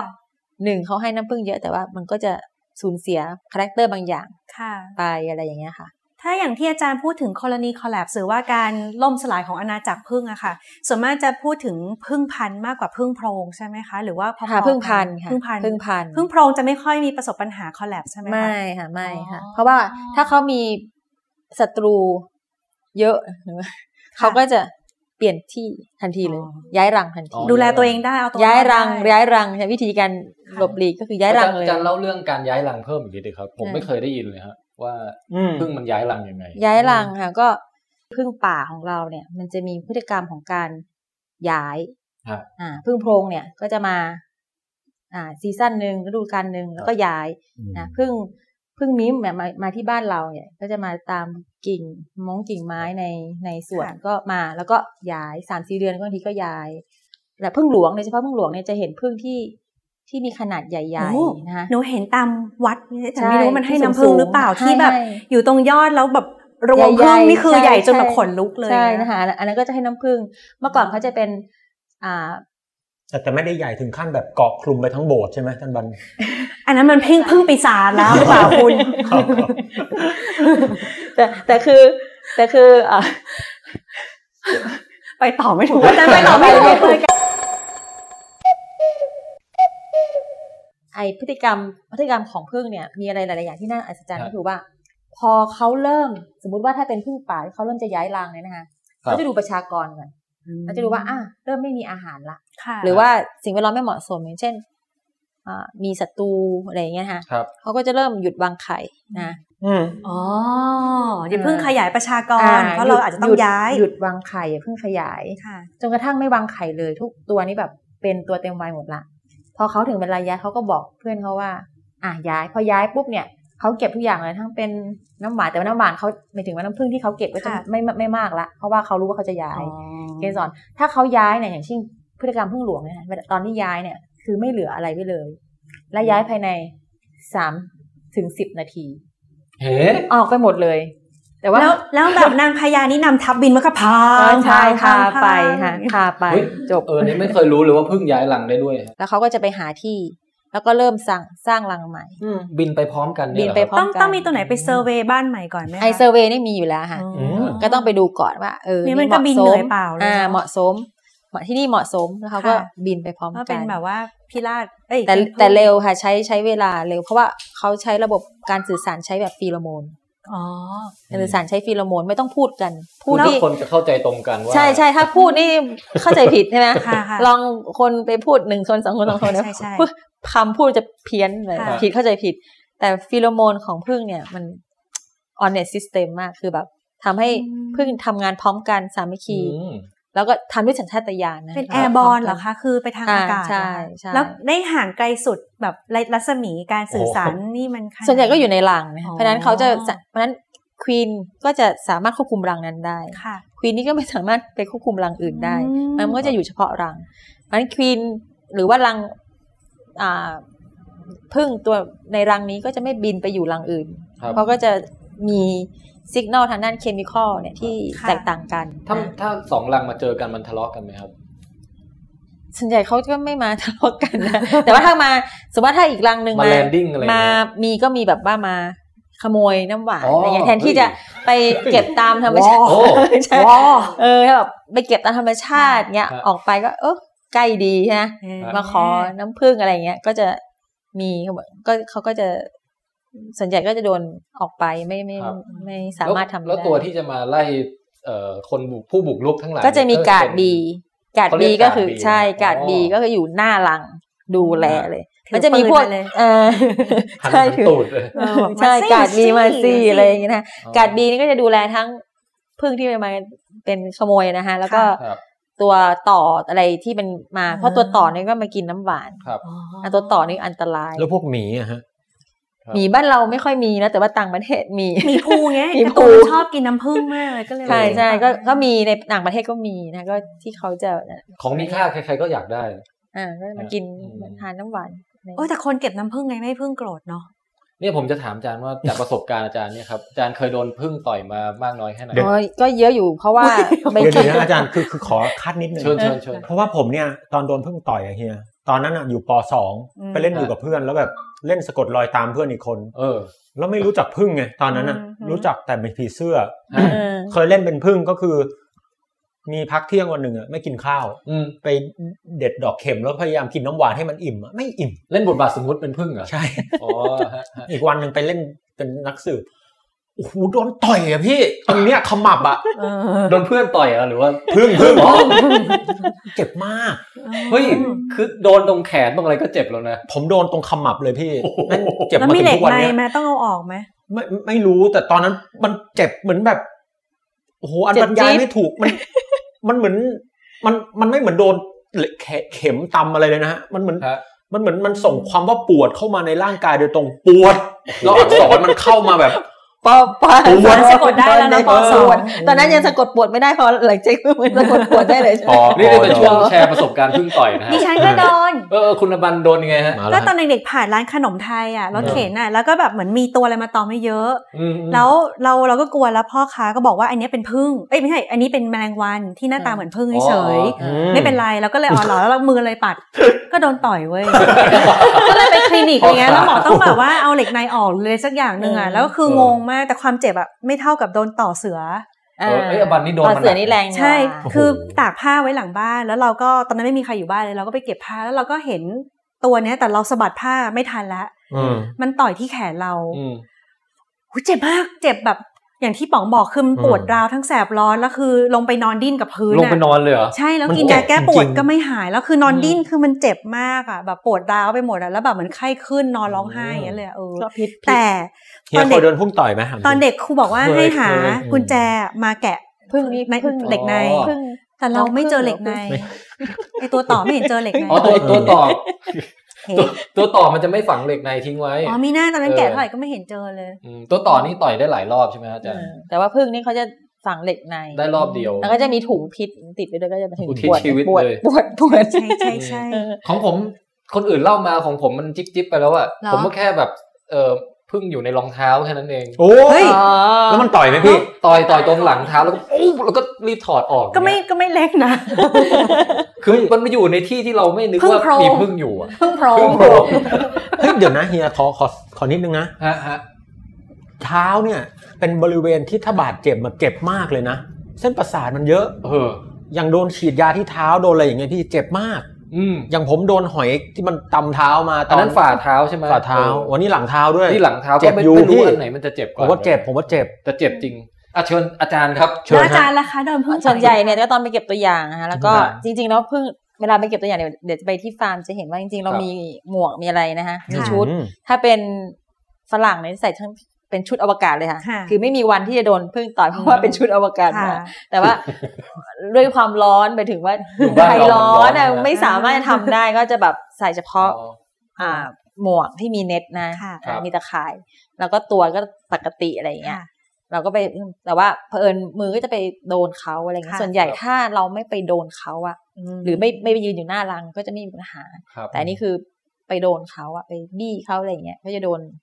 ต่อยอืมอะไรเงี้ยค่ะ แต่ว่าค่ะก็แต่ไม่แพ้ก็ไม่เป็นไรอืมมันก็จะหมายถึงว่าไม่เจ็บแพ้แบบแบบ systematic ก็คือค่ะแพ้แบบหายใจไม่ออกอะไรอย่างเงี้ย อันนั้นแต่หว่านักเลย อ่าอันนี้จะหนักแต่ว่า อันนี้ก็เป็นแค่บวมใส่ยาแค่ก็หายใช่ไหมคะใช่โอ้โหอาจารย์ชินแล้วเหรอครับ หรือว่ายังไงฮะชินชินโดนกี่ครั้งคะอาจารย์โอ้ยเยอะค่ะก็ตอนสมัยเริ่มมาสิบเจ็ดปี ตอนสมัยแต่ตอนเริ่มเริ่มทำวิจัยเนี่ยจะโดนอะเยอะ เพราะว่าตอนนั้นมีต้องไปทำ เองค่ะหลายอย่างนะแต่ว่าช่วงหลังก็จะมีนักศึกษาอะไรอย่างเงี้อ๋ยอครับให้นักศึกษาโดนต่อยแทนนักศึกษาก็จะทำให้เราใช่ไหมเราวางแผนเอ็กซ์เพร์เมนครับต์แล้วก็มาสอนทำวิจัยในห้องแลบอาจารย์เลยไม่ค่อยโดนอะพักหลังข้างหลังจะไม่ค่อยโดนแต่ค่ะช่วงภาคแรกเนี่ยก็จะแบบทำค่ะไปเก็บตัวอย่างเองอะไรเงี้ยไปดู เมื่อก่อนนี้ไปตั้งแต่เกษตรกรยังแบบครับมีหลายรุ่นนะตั้งแต่ค่ะรุ่นที่สมัยก่อนสิบกว่าปีที่แล้ว จนกระทั่งมารุ่นใหม่ซึ่งค่ะสมัยก่อนนี่ก็ เลี้ยงกันเท่าที่มีอะไรเงี้ย ตอนนั้นเราก็ไปศึกษาเรื่องโลก เริ่มจากนั้นเราเราก็ ตอนนั้นเกษตรกรยังไม่รู้จักเรามาก เราก็ค่ะใช้วิธีการทำประชุมทุกปีเนี่ยแล้วก็ให้ความรู้หรือว่าเอามาแลกเปลี่ยนใครมีปัญหาอะไรมาคุยทำมาอืมสิบกว่าปีก็เริ่มรู้จักกัน บางคนที่ที่ลำพูนหรือว่าสมาคมผู้เล่นพึ่งบางที่เนี่ย ก็รู้จักกันมาตั้งแต่สิบกว่าปีอืมก็จะแบบมีความสัมพันธ์ที่เหนียวแน่นโอ้ยแล้วก็บางบางบางแห่งนี้ ก็คือให้ลูกศิษย์ไปเรียนการเลี้ยงผึ้งค่ะเพราะเราจะเป็นนักวิจัยเนาะครับก็จะเป็นเรื่องรู้ทางด้านวิทยาศาสตร์ทำด้าน cloning PCR ค่ะ DNA ในห้องอะไรเงี้ยแลบต่างๆใช่ในห้องแลบต่างๆ แต่ skill ทักษะในการเลี้ยงผึ้งเนี่ยผู้เลี้ยงผึ้งจะดีกว่ามากกว่าเราครับนะมันก็ให้เด็กไปเรียนบ้างอะไรอย่างเงี้ยค่ะก็จะมีความสามารถเพราะฉะนั้นนักศึกษาที่จบจากแลบทุกคนก็จะมีความสามารถในการเลี้ยงผึ้งนี่บางคนก็ไปเลี้ยงผึ้งเป็นอาชีพบ้างครับอาชีพเสริมบ้างนะคะแล้วปัจจุบันเนี่ยที่น่าสนใจก็คือว่า มีเกษตรกรรุ่นใหม่เยอะครับอ่าเพราะว่าเมื่อก่อนก็ อ่าก็จะแบบเริ่มเกษียณกันละเริ่มปลดระวางไม่อยากอ่าเลี้ยงกันละนะคะอืมเพราะว่าก็เหนื่อยมันต้อง แต่ช่วงสามสิบปีให้หลังเนี่ยนะคะพบครับว่าคนที่มาเลี้ยงผึ้งเนี่ยก็คือเด็กๆหนุ่มๆสาวๆเหมือนคนที่มาสัมภาษณ์วันเนี้ยค่ะค่ะอ่าแล้วก็มีหนุ่มสาวสามารถที่จะเล่นไลเอน์อเออเอออ่าครับทำ อ่าอินเทอร์เน็ตอะไรได้หมดค่ะนะคะแล้วก็สามารถที่จะมาร่วมกับโครงการ ตอนนี้ก็พยายามที่จะอ่าสนับสนุนเรื่องอีคอมเมิร์ซอืมกับครับกับกลุ่มนี้นะคะค่ะซึ่งซึ่งก็อยากให้เขาเนี่ยเขาเรียกว่ามีอาชีพอิสระมอันนี้เด็กรุ่นใหม่ชอบทำงานอิสระค่ะอ่าสามารถที่จะครีเอทีฟงานได้เอถ้างถ้าสนใจนี่เริ่มยังไงคะอาจารย์ ก็จริงๆก็เป็นเริ่มวิวิธีการเลี้ยงผึ้งขั้น คือคือมันต้องไปๆสมัครที่ไหนไหมหรือไปที่เว็บไซต์ไหนหรือสยังมาไงคมคะเนี่ยเหรอฮะอ่าถ้าสมาคมก็เข้า QR code ที่อืมอยู่ข้างค่ะขวดนี่ค่ะ ตอนนี้มีประมาณร้อยสี่สิบกว่าคนค่ะนะคะก็สามารถเข้าไปอยู่ในกลุ่มได้อ๋อเวลามีการเวิร์กช็อปหค่ะรือว่ามีการให้ให้ความรู้เรื่องการเลี้ยงผึ้งอะไรเนี่ยก็สามารถไปด้วยแล้วก็ไปสามารถคุยในกลุ่มด้วยว่ามีปัญหาค่ะอะไรก็มีการแลกเปลี่ยนอืมบางคนก็เป็นผู้เลี้ยงผึ้งรายใหม่ฮะนะแล้วก็จริง ๆ ก็จะมีที่กรมส่งเสริมการเกษตรของ เชียงใหม่เนี่ยค่ะก็จะเป็นครับเขาจะมีการเลี้ยงผึ้งการสอนการเลี้ยงผึ้งนะแล้วก็จะมีที่กรมปศุสัตว์ที่เราทำงานร่วมด้วยนะคะแล้วก็อ่าทางหอการค้าจังหวัดเชียงใหม่ก็พรุ่งนี้ก็จะมีอ่าการให้อบรมเรื่อง e-commerce อะไรอย่างเงี้ยอันนี้ก็จะเป็นการ expand งานอืมขยายงานเป็นงานวิจัยที่เราเคยทำกับสกวมา แล้วก็ค่ะมาเริ่มมาเป็นนวัตกรรมใหม่ แล้วก็อืมมาช่วยชุมชนค่ะในด้านนี้นะคะซึ่ง พึ่งนี้ครบทุกมิติจริงๆเพราะว่าตั้งแต่ทำงานมาเนี่ยพึ่งสามารถไปเขียนหนังสือได้อ๋อฮะทำงานพึ่งไปทำวิจัยได้ สร้างเครือข่ายระดับโลกได้ ไปทำงานร้อยเท่าไหร่เก้าสิบห้าประเทศค่ะครับได้เพราะทุกประเทศมีพึ่งอ่าอ่าแล้วก็มีนักวิจัยเรื่องพึ่งด้วยค่ะทำให้เครือข่ายแล้วเครือข่ายก็ใหญ่ไปถึงว่าสมมุติว่าไปประเทศนี้เมื่อก่อน ไปประเทศต่างๆ เนี่ยจำได้ว่าตอนสมัยเด็กๆนี่ต้องลากกระเป๋าไปนะ แล้วก็ไปแบบพัก youth hostel ที่แบบโอ้โห แบ่งแชร์อ๋อเตียงค่ะมีหลายเตียงตอนนั้นไปประเทศอะไรครับอาจารย์โหจำได้ไหมครับไปทุกประเทศที่เมื่อก่อนที่มีพึ้งที่มีผึ้ง ก็เริ่มจากไปประชุมไปไปมาเยอะค่ะ ในประเทศ ตอนนั้นอาจารย์อยู่ในยุโรปในอะไรอยู่ปีอะไรครับ เป็นนักศึกษาอยู่ป่ะครับก็จริงๆ จบที่มหาลัยคาร์ดิฟที่อังกฤษนะครับก็ทำเรื่องโรคตัวอ่อนเน่าในพึ่ง แต่ตอนนั้นครับไม่คิดว่าจะกลับมาทำเรื่องนี้ ก็พอจบตอนนั้นจบเอกปริญญาเอกตอนอายุยี่ห้า ครับก็มีเวลา มีเวลาวิ่งพระผมสี่สิบยังจะสะดุ้สี่งสิบไหมแล้วยังไม่จบเลยครับสะดุ้เฮ้ยงผ่านมาก็พอกลับมาปุ๊บก็มาบรรจุที่มหาลัยเชียงใหม่ครับเสร็จแล้วก็ไวแท้มีโพสมีนักวิจัยค่ะมีทุนนักวิจัยปริญญาหลังปริญญาเอกค่ะฮะตอนนั้นก็ไปทำบริษัทซีอิ๊วที่อ่าซีอิ๊วทำอ่าค่ะคิโคแมนนะคะตอนนั้นอ๋อที่เป็น project เราญี่ปุ่นคิโคแมนเหรอญี่ปุ่นก็ไปทำที่ญี่ปุ่น แต่ว่าเป็นอีกเรื่องหนึ่งค่ะ แต่เพอเอิญได้ทุนอืมตอนนั้นได้ทุนสกว.นี่แหละค่ะค่ะ เป็นจุดเริ่มต้น ก็เลยกลับมาทำเรื่องผึ้งเรื่องโรคผึ้ง โดยที่อ๋อตอนนั้นไม่คิดว่าจะได้ทำเรื่องโรคผึ้งต่อ แต่ปรากฏได้ทำต่อนะคะอ๋อเสร็จแล้วก็หลังจากนั้นก็มีกัลยาณมิตรอ่าแล้วก็มี mentor ที่ดีนะคะค่ะท่านอาจารย์ดร.ศิริวัตรอะไรเงี้ยครัยบก็จะเป็น mentor ตอนนั้น แล้วก็เริ่มจากกลุ่มเพื่อนนะก็ค่ะมีนักธุรกิจ เพราะว่าผึ้งนี่เป็น combination ระหว่าง นักวิทยาศาสตร์นักธุรกิจนักธุรกิจก็คือพวกอืมอ่าทำผึ้งเกษตรกรผึ้งฮะค่ะในต่างประเทศนี่ระดับใหญ่ big scale ครับอ่าระดับที่ว่าต้องเอารถบรรทุกที่แบบที่เราเห็นเอารถค่ะคอนเทนเนอต่างๆอะไรอย่างคอนเงี้ยเทนเนอร์อืมมาขนผึ้ง เพราะเขามีเป็นพันพันๆลังนะฮะใช่แล้วก็ก็จะสเกลจะ big กว่าเรานะค่ะอย่างออสเตรเลียอ่าอเมริกาเนี่ยอืมก็จะเริ่มจากจุดนั้นก่อนไปประชุมอะไรอย่างเงี้ยค่ะ จากที่ไม่มีใครรู้จักไปที่ไหนก็จะมีคนถามว่าเป็นนักศึกษาหรือเปล่าคะอะไรอย่างโอ้เงี้ยโหแสดงว่าเออตอนนั้นเออเออจบบางคนก็บอกว่าเป็น high school student อุ้ยอะไรอย่างเงี้ยโอ้โหหน้าเด็กไงบอกเปล่าจบปริญญาเอกแล้วอะไรอย่างเงี้ยโอ้โหโอ้แต่อาจารย์จบตอนแบบอายุยี่สิบห้าเฮ้ยแต่อาจารย์ตรงข้ามกับผมเลยอะตอนผมเป็นนักศึกษามีแต่คนถามเป็นอาจารย์หรือเปล่า เออนะ ตอนนี้อะฮะอย่าไปไกลกว่านั้นมากเลยครับอาจารย์ เริ่มเริ่มจากตรงนั้นครับเริ่มเริ่มจากตรงนั้นคือ คือพอพอไปที่ไหนเนี่ยเริ่มมาจากว่าเงินทุนเราน้อยเนาะค่ะเราก็ประหยัดก็จะโอ้ตอนนั้นประชุมนะใกล้ออกไปคือเรารู้ว่าเพื่อนคนที่เป็นเซเลบริตี้ก็คือค่ะพวกนักวิจัยที่ดังๆเนี่ยอ่าเขาจะพักที่โรงแรมที่มีประชุมอ่าแต่เราเนี่ยต้องไปขอพักกับมหาวิทยาลัยที่ ห้องหอของนักศึกษาว่างอะอ๋ออ่าก็จะเป็นแบบใน campus อะไรเงี้ยค่ะแล้วก็นั่งรถประมาณชั่วโมงหนึ่งกว่าจะถึงที่ประชุมไกลมากแต่ก็ทำตอนนั้นก็ทำคนเดียวก็ไปนะอืมใครให้ที่พักฟรีก็ไปค่ะก็ตลอดลุยมากไปจนกระทั่งเราทำงานพอทำงานเสร็จ มีครั้งหนึ่งรู้ว่างานเราดีเนี่ยก็คือว่า พอเราส่งงานไปที่ตีพิมพ์วารสารบางฉบับที่มีชื่อเนี่ยค่ะปรากฏว่าหลังจากนั้นมีบรรณาธิการวารสารที่ อย่างเช่นทรายหรือว่าบรรณาสารโอ้หลายบรรณาสารบอกว่าค่ะถ้าวันหลังมีงานแบบเนี้ยให้ส่งมาที่ทางเราเขาบอกนี้เลยเหรอครับใช่แต่ตอนนั้นโอ้ด้วยความแบบโอ้เราไม่กล้าส่งอะโทเราก็ส่งแบบที่แบบเล็ก ๆ ก่อนวารสารเล็กค่ะๆอ่าแต่ก็ก็ก็ก็หมายถึงวารสารก็ไม่ได้เล็กมากนะ แต่ว่าถ้าจะเทียบกับวารสารนี่เขาที่ invite มาเลยนะ invite มานี่ก็ระดับใหญ่สายนี่แบบใช่ใช่คือตอนนั้นระดับท็อปแล้วอะเราไม่รู้ไงค่ะแล้วเขาเราก็เลยแบบ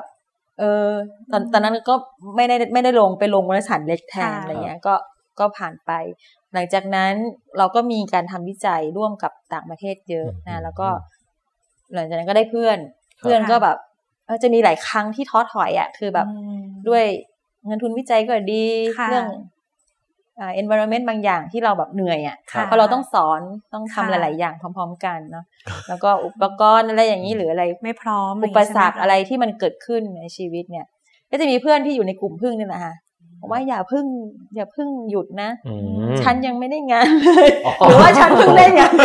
หรือว่าจะให้กำลังเอใจอไม่ใช่ไม่ใช่กำลังใจ ฉันเพิ่งได้งานเนี่ยอ่าเออฉันเพิ่งได้งานประจำมาเพราะว่าที่ต่างประเทศนี่ได้งานประจำยากค่ะอืมเพราะส่วนใหญ่จะเป็นทำ post doc post doc ค่ะอะไรเงี้ย เขาบอกฉันอย่าเพิ่งได้งานประจำอะอยู่ต่อนะ เพื่อที่จะทำวิจัยร่วมกันและตีพิมพ์อ๋อฉันจะได้มีงานตีพิมพ์อืมก็เนี่ย พอคนหนึ่งขอก็อยู่อีกสามปีพออีกคนหนึ่งขอก็อีกสามปี ก็อยู่มาสิบเจ็ดปี ออกไม่ได้ เพราะว่าพอออกก็จะ ก็จะมีคนขอให้อยู่อะไรอย่างเงี้ยค่ะก็จะทำค่ะคราวนี้พอทำก็จะรู้จักแล้วเวลาสนุกอะค่ะเพราะว่านักวิจัยผึ้งนี่จะไม่ได้แบบ แบบว่าซีเรียสมาก จะแบบอืม friendly เพราะว่าครับ เพราะว่าเป็นเนาะทำเรื่องผึ้งมันมีหลายมิตินี่ไงแล้วจะต้องคุยกับนักธุรกิจได้หรือว่าอ่าคุยกับชาวบ้านได้ เพราะฉะนั้นอืมนักวิจัยเรื่องผึ้งเนี่ยก็จะแบบ flexible สูงค่ะจะไม่ใช่แบบน่าเครียดอืมค่ะเออไม่คุยคุยแต่เรื่องวิทยาศาสตร์อะไรอย่างเงี้ยอืมอันนี้ก็จะคุยสนุกอะไรเงี้ยก็เลยใช่ติดติดกับดักแห่งอะเขาเรียกว่ากับดักกับกับดัดักแห่งแห่งมิตรภาพค่ะของนักวิจัยผึ้ง ในเครือข่ายที่เป็นนานาชาติกับดักแห่งมิตรภาพเออเป็นกับดักแห่งมิตรภาพแล้วอยู่ยาวเลย อยู่ยาว เพราะว่าค่ะมิตรภาพแต่นี่แต่แหละแต่อาจารย์ดู friendly จริง เพราะว่าตั้งแต่โทรมาติดต่ออาจารย์แบบฮะคุย chill ๆเอ๊ะผมก็แบบเอ๊ะทำไมอาจารย์แบบchill มากเลยนะ relax relax relax แล้วก็เออตอนแรกนึกภาพไว้ว่าแบบถ้าโดนผึ้งต่อยนี่อาจจะแบบเออน้องถ้าโดนผึ้งต่อยไม่ต้องตกใจนะหัวเราะใส่มัน ต่อยป้าบอย่างเงี้ยแบบนี้พี่ว่าเป็นไง พี่ว่าอันนี้อาจจะเส้นประสาทเลยแต่ว่าจะมีเพื่อนบ่อยๆหลายคนที่แบบเป็นเซเลบริตี้ที่แบบออก TED Talk อะไรเงี้ยนะคะโอ้โหโอ้เจอกันทีไรเนี่ยแบบหัวเราะอืมเออแบบไม่ได้ทำอะไรเลยบอกว่าตายแล้วยูยูเล่นโยคะหัวเราะไหมเนี่ย หัวเราะตลอดเวลาไม่ได้หยุดเลยเนี่ยก็สนุกอะแล้วแบบคือพอพออยู่ในกลุ่มก็ ออกไม่ได้ค่ะเป็นมิตรภาพที่ดีอืมแล้วด้วยงานแล้วก็เรื่องพึ่งแหม่เรื่องอะไรก็มีประโยชน์ก็เลยค่ะทำต่อมาเรื่อยๆเนี่ยมัค่ะนได้ต่อยอดไปเรื่อยๆ ตอนนี้อาจารย์ก็น่าจะเป็นผู้เชี่ยวชาญ หรือที่มีประสบการณ์ศึกษาด้านนี้โดยตรงมาแบบค่ะ เรื่องมากโรคที่สุดพึ่งแล้วนะคะค่ะใช่ไหมค่ะ ก็จะเป็นจุดเป็นที่รองประธานค่ะรองประธานเครือเครือข่ายผึ้งโลกเครือข่ายผึ้งโลกแล้วข่ายก็อ่าถ้าผึ้งไม่สบายนี่ต้องมาหาอาจารย์อะไรประมาณนั้นเป็นหมอพึ่งไงประมาณนั้นแล้วก็อ่าเป็นจุด contact ถ้าพูดถึงเอเชียก็จะมาครับ contact กับเราเนี่ยอื ก็จะมีหลายบริษัทที่มา offer ที่จะบริจาคเงินบริษัทต่างประเทศ บริจาคเงินเพื่อที่จะให้ทุนวิจัยอืมค่ะสำหรับการเลี้ยงผึ้งในเอเชีย หรือว่าโรคผึ้งในเอเชียครับเราก็จะเริ่มทำคอนแทคอะไรเงี้ยซึ่งซึ่งก็เป็นความก้าวหน้าทางวิชาการของประเทศไทยเนาะอะไรเงี้ยค่ะครับ อาจารย์มีประประสบการณ์ที่แบบไปดูพึ่งตามที่ต่างๆ เนี่ยมีมีเรื่องไหนมันๆแบบเล่าให้ฟังได้บ้างไหมฮะประสบการณ์เรื่องไปดูผึ้งเนี่ย ก็มีหลายที่นะคะที่ฮะสนุกอย่างจีนเนี่ยก็สนุกอืมฮะเออจีนนี่พึ่งจีนผึ้งจีนนี่เขาจะเลี้ยงแบบในในดินน่ะค่ะฮะอ่าเขาจะทำดินกับฟางมาอ่าสำหรับพึ่งโพรงของเขานะคะเลี้ยงในดินอ่าแล้วเวลาเปิดก็เปิดแล้วถึงเวลาก็เอาน้ำรูปดินโคลนนั้นให้ปิด เออเป็นการเลี้ยงที่ง่ายดี แล้วก็เกษตรกรเขาก็ สบายๆเนาะอะไรอย่างเงี้ยอืมแต่ใช้เลี้ยงดินเหรอฮะอาจารย์ ใช้ดินค่ะ จะทำเป็นพึ่งโพก็รงเย็นๆดีเนอะอ่าดินเป็นเป็นบ้านบ้านเสร็จแล้วดินมันเป็นบ้านนี่เองดินเหรอบ้านดิน ใช่ใช่แล้วก็ตอนไปนี่ก็แบบ เลี้ยงข้าวอะเลี้ยงข้าวดีมากนะอ๋ออันนี้คือเรื่องที่ดีใช่ไหมคะอาจารย์เรื่องที่โต๊ะจีนโต๊ะจีนตลอดนะเออโต๊ะจีนมาเต็มโต๊ะจีนคำเอาจารย์ดูมีความสุขคำไปคำไปตลอดนะก็แบบว่าทำไปอ๋อโอเคเออแบบมีกินเลี้ยงกินดื่มเออกินดื่มก็แบบเออก็สนุกดีแบบแนวของเขาอะไรอย่างเงี้ยครับแต่ไปก็สนุกนะคะเพราะว่าอ่าก็จะเจอหลาย ๆ ชาติหลายภาษาวิธีการเรียนนะ ไปทางสโลเวเนียอย่างเงี้ยฮะหรือว่าสวิตเซอร์แลนด์สวิตเซอร์แลนด์นี่เป็นอะไรที่สวยงามนะคะ คือบ้านผึ้งเนี่ยเขาจะมีแบบ bee house อืมแล้วจะมีแบบหลายๆหลัง และสามารถคนสามารถเข้าไปด้านหลังของบ้าน แล้วก็ไปเก็บน้ำผึ้งได้อ๋ออ่าจะสวยเป็น colorful ทาสีมีการ painting เดี๋ยวนะคะ บ้านพึ่งไม่ใช่รังพึ่งคือหมายถึงเป็นคืบ้าอนที่เอาพึ่งเขาทำบ้านรังผึ้งมใส่อะค่ะอืมข้างในเนี่ยแต่ละชาติก็จะเป็นไม่เหมือนกัน two box ก็คือแบบค่ะว่ามีพวก อุปกรณ์ต่างๆ ในการเก็บน้ำผึ้งแล้วก็คนก็ไปอยู่ในนั้นได้อืมคนไปเปิดเหมือนเป็นบ้านนะคะอ๋อค่ะค่ะแล้วก็ตรงนี้ก็จะเป็นรังที่มีมีรังผึ้งอยู่ แล้วก็เขาสามารถเดินเข้าไปแล้วก็ไป harvest เอาน้ำผึ้งไปเอออะไรเงี้ยคือค่ะสวิตเซอร์แลนด์นี่ก็ก็เป็นประเทศที่ที่ที่เลี้ยงผึ้งแบบสวยๆเนาะอืมแล้วก็โรมาเนียอะไรเงี้ยตอนนั้นไปอืมสโลเวเนียอะไรเงี้ยก็จะไปดูการเลี้ยงผึ้งแบบยุโรปเนี่ยฮะ อเมริกานี่ก็ไปดู แต่อเมริกาก็จะแบบคล้ายๆกับบ้านเราอะไรอย่างเงี้ยฮะบ้านเราทางจีนทางญี่ปุ่นเนี่ยญี่ปุ่นก็จะแบบระเบียบน้ำผึ้งรียบร้ยเออเรียบร้อยนะใต้ต้นซากุระนะการเลี้ยงผึ้งใต้ต้นซากุระดูแบบโรแมนติกน้ำผึ้งมาซากกุระนี่ก็น่าอ่าสนใจก็มีมีเหรอนะฮะมีมีมีเขาก็ทำเหมือนกันนะ แต่ว่าก็จะเป็น limited edition เพราะว่าโอ้ยมันมีน้อยเฮ้ยมันบานแป๊บเดียวนะนั่ฮะนน่ะก็จะมีสิน้ำผึ้งซากุระค่ะแล้วก็อ่าน้ำผึ้งญี่ปุ่นก็จะแบบออกแนวแบบ humble อ๋อตามสไตล์ญี่ตาปุ่มนสไตล์ญี่ปุ่นเพิ่งใส่กิโมโนมาแล้วก็ไฮโอไฮโอประมาณนั้น อันนี้เขารู้สึกนะฮะค่ะแต่เขาอาจจะไม่ได้ขนาดนั้นแล้วเวลาแต่นี่สิ่งที่เกิดขึ้นในหัวขอแชร์บ้างครับอะเชิญฮะคือมันมีร้านของหวานร้านหนึ่งผมคือผมชอบกินแพนเค้กไงอ่าร้านเนี้ยจะเป็นตึกเขาจะทำเป็นทรงใสมาก แล้วด้านบนเหมือนคอนโดเลยแล้วเขาเลี้ยงพึ่งซ้อนกันเป็นคอนโดเลจัยงหวัดนะใดคุณเนี่ขอยงพูดปุ๊บเขาเฮลิคอปเตอร์มาเลยครับผมได้ไหมผิดไหมให้ไม่ผ่านไม่ไปก่เดี๋อยนวเราให้ผ่าผ่านนไปไปก่กัอนน สามสองหนึ่งแอคชั่น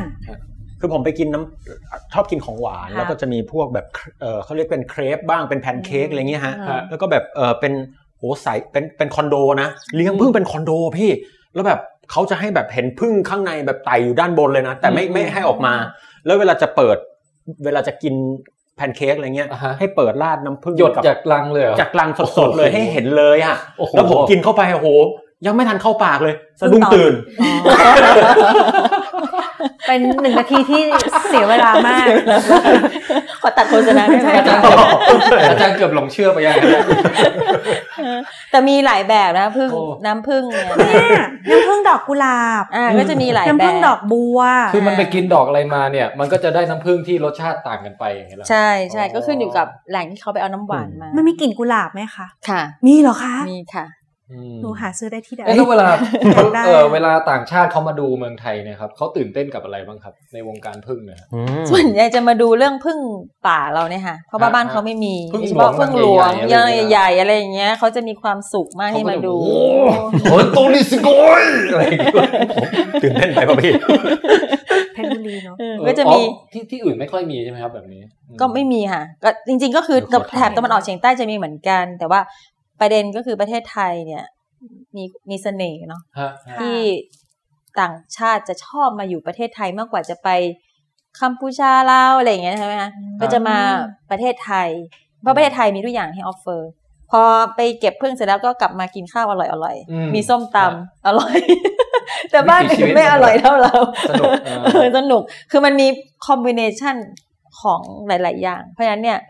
คนที่มาเมืองไทยก็ชอบมาอยู่เมืองไทยมาทำวิจัยเมืองไทยมากกว่าที่จะไปที่อื่น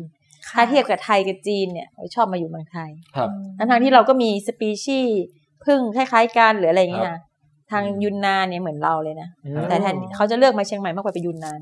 ครับหนึ่งก็คืออาหารเราดี คือเป็นเป็น combination of thing กันแบบว่าครับครับที่แบบเขารู้สึกว่าเนี่ยเพราะฉะนั้น นักวิจัยต่างประเทศจะชอบมาทำวิจัยในเมืองไทยอืมมากกว่าที่อื่น แล้วก็จะมาดูเนี่ยความมหัศจรรย์ของพึ่งของพึ่งป่าเป็นครับส่วนใหญ่ครันะบค่ะอืมแล้วก็จะมาดูเรื่องโรคไรอย่างเนี้ยตอนเนี้ยอ๋อออย่างไรค่ะทัพพิลาแลบเนี่ยยังไม่มีในต่างประเทศที่พวกอ่ายุโรปกับครับตะวันอ่าหมายถึงว่าอเมริกาอ่าเหนืออเมริกาค่ะใต้ครับตอนนี้สิ่งที่เกิดขึ้นก็คือขอ sample นะคะเขาก็ sample ขอ sample มาทุกวันเนี่ยจากชิลี จากอเมริกาใต้อืมจากทั่วโลกอะนะคะจะมาครับขอ sample ขอเก็บไรให้หน่อยอืมเพื่อที่จะเขาจะไปไว้ในห้องปฏิบัติการของเขาฮะเป็นตัว reference ว่าอ๋อถ้าเขาเจอตัวเนี้ยเขาต้องรีบอ่า report กับเข้าใจละอ่า รัฐบาลของเขาครับอืมอันนี้ก็จะเป็นงานที่ service ให้กับเขาส่วนหนึ่งค่ะอะไรอย่างเงี้ยค่ะอืมอืมเราก็ช่วยช่วยๆกันใน network เนี่ยมิตรภาพมิตรภาพโอ้ยประทับใจ ถ้าเรื่องน้ำผึ้งอะค่ะ เท่าที่อาจารย์เคยชิมมาทั่วโลกอะโอ้เอาที่ทั่วโลกก่อนแล้วค่อยเมืองไทยทั่วโลกน้ำผึ้งไหนที่อาจารย์ชอบที่สุดโอ้โหก็ต้องบอกน้ำผึ้งลำไยน้ำผึ้งไทยจริงๆใช่ไหมจริงค่ะหอจริงเพราะว่ามีความหอมเนี่ยนี่แต่มันหอมจริงๆอะมันหอมเจ๊เพราะว่าผมโทษนะฮะผมก็กินน้ำผึ้งมาระดับหนึ่งนะเอออ่าฮะคือระดับต่ำแต่กินอันดมอันเนี้ยแล้วหอมจริงมันนะหอมค่ะ อืมว่าอย่างอื่นจะไม่หอมเท่า แต่มันจะมีอืมอาคาเซียเนอะที่เป็นของต่างประเทศที่ แต่เขาจะใสนะค่ะสารแอนโตซิแดนก็จะหมายถึงว่าชะลอความแก่ก็จะน้อยกว่าของเราค่ะนะคราวนี้ลำไยก็จะมีความหอมความหอมของ tropical food อะอืมนะอืมถ้าเป็นต่างประเทศก็จะจริงๆแต่อีกอันคือน้ำผึ้งดอกลาเวนเดอร์ก็เคยหอมหอมอยู่ค่ะนะแต่ก็ไม่ได้แบบ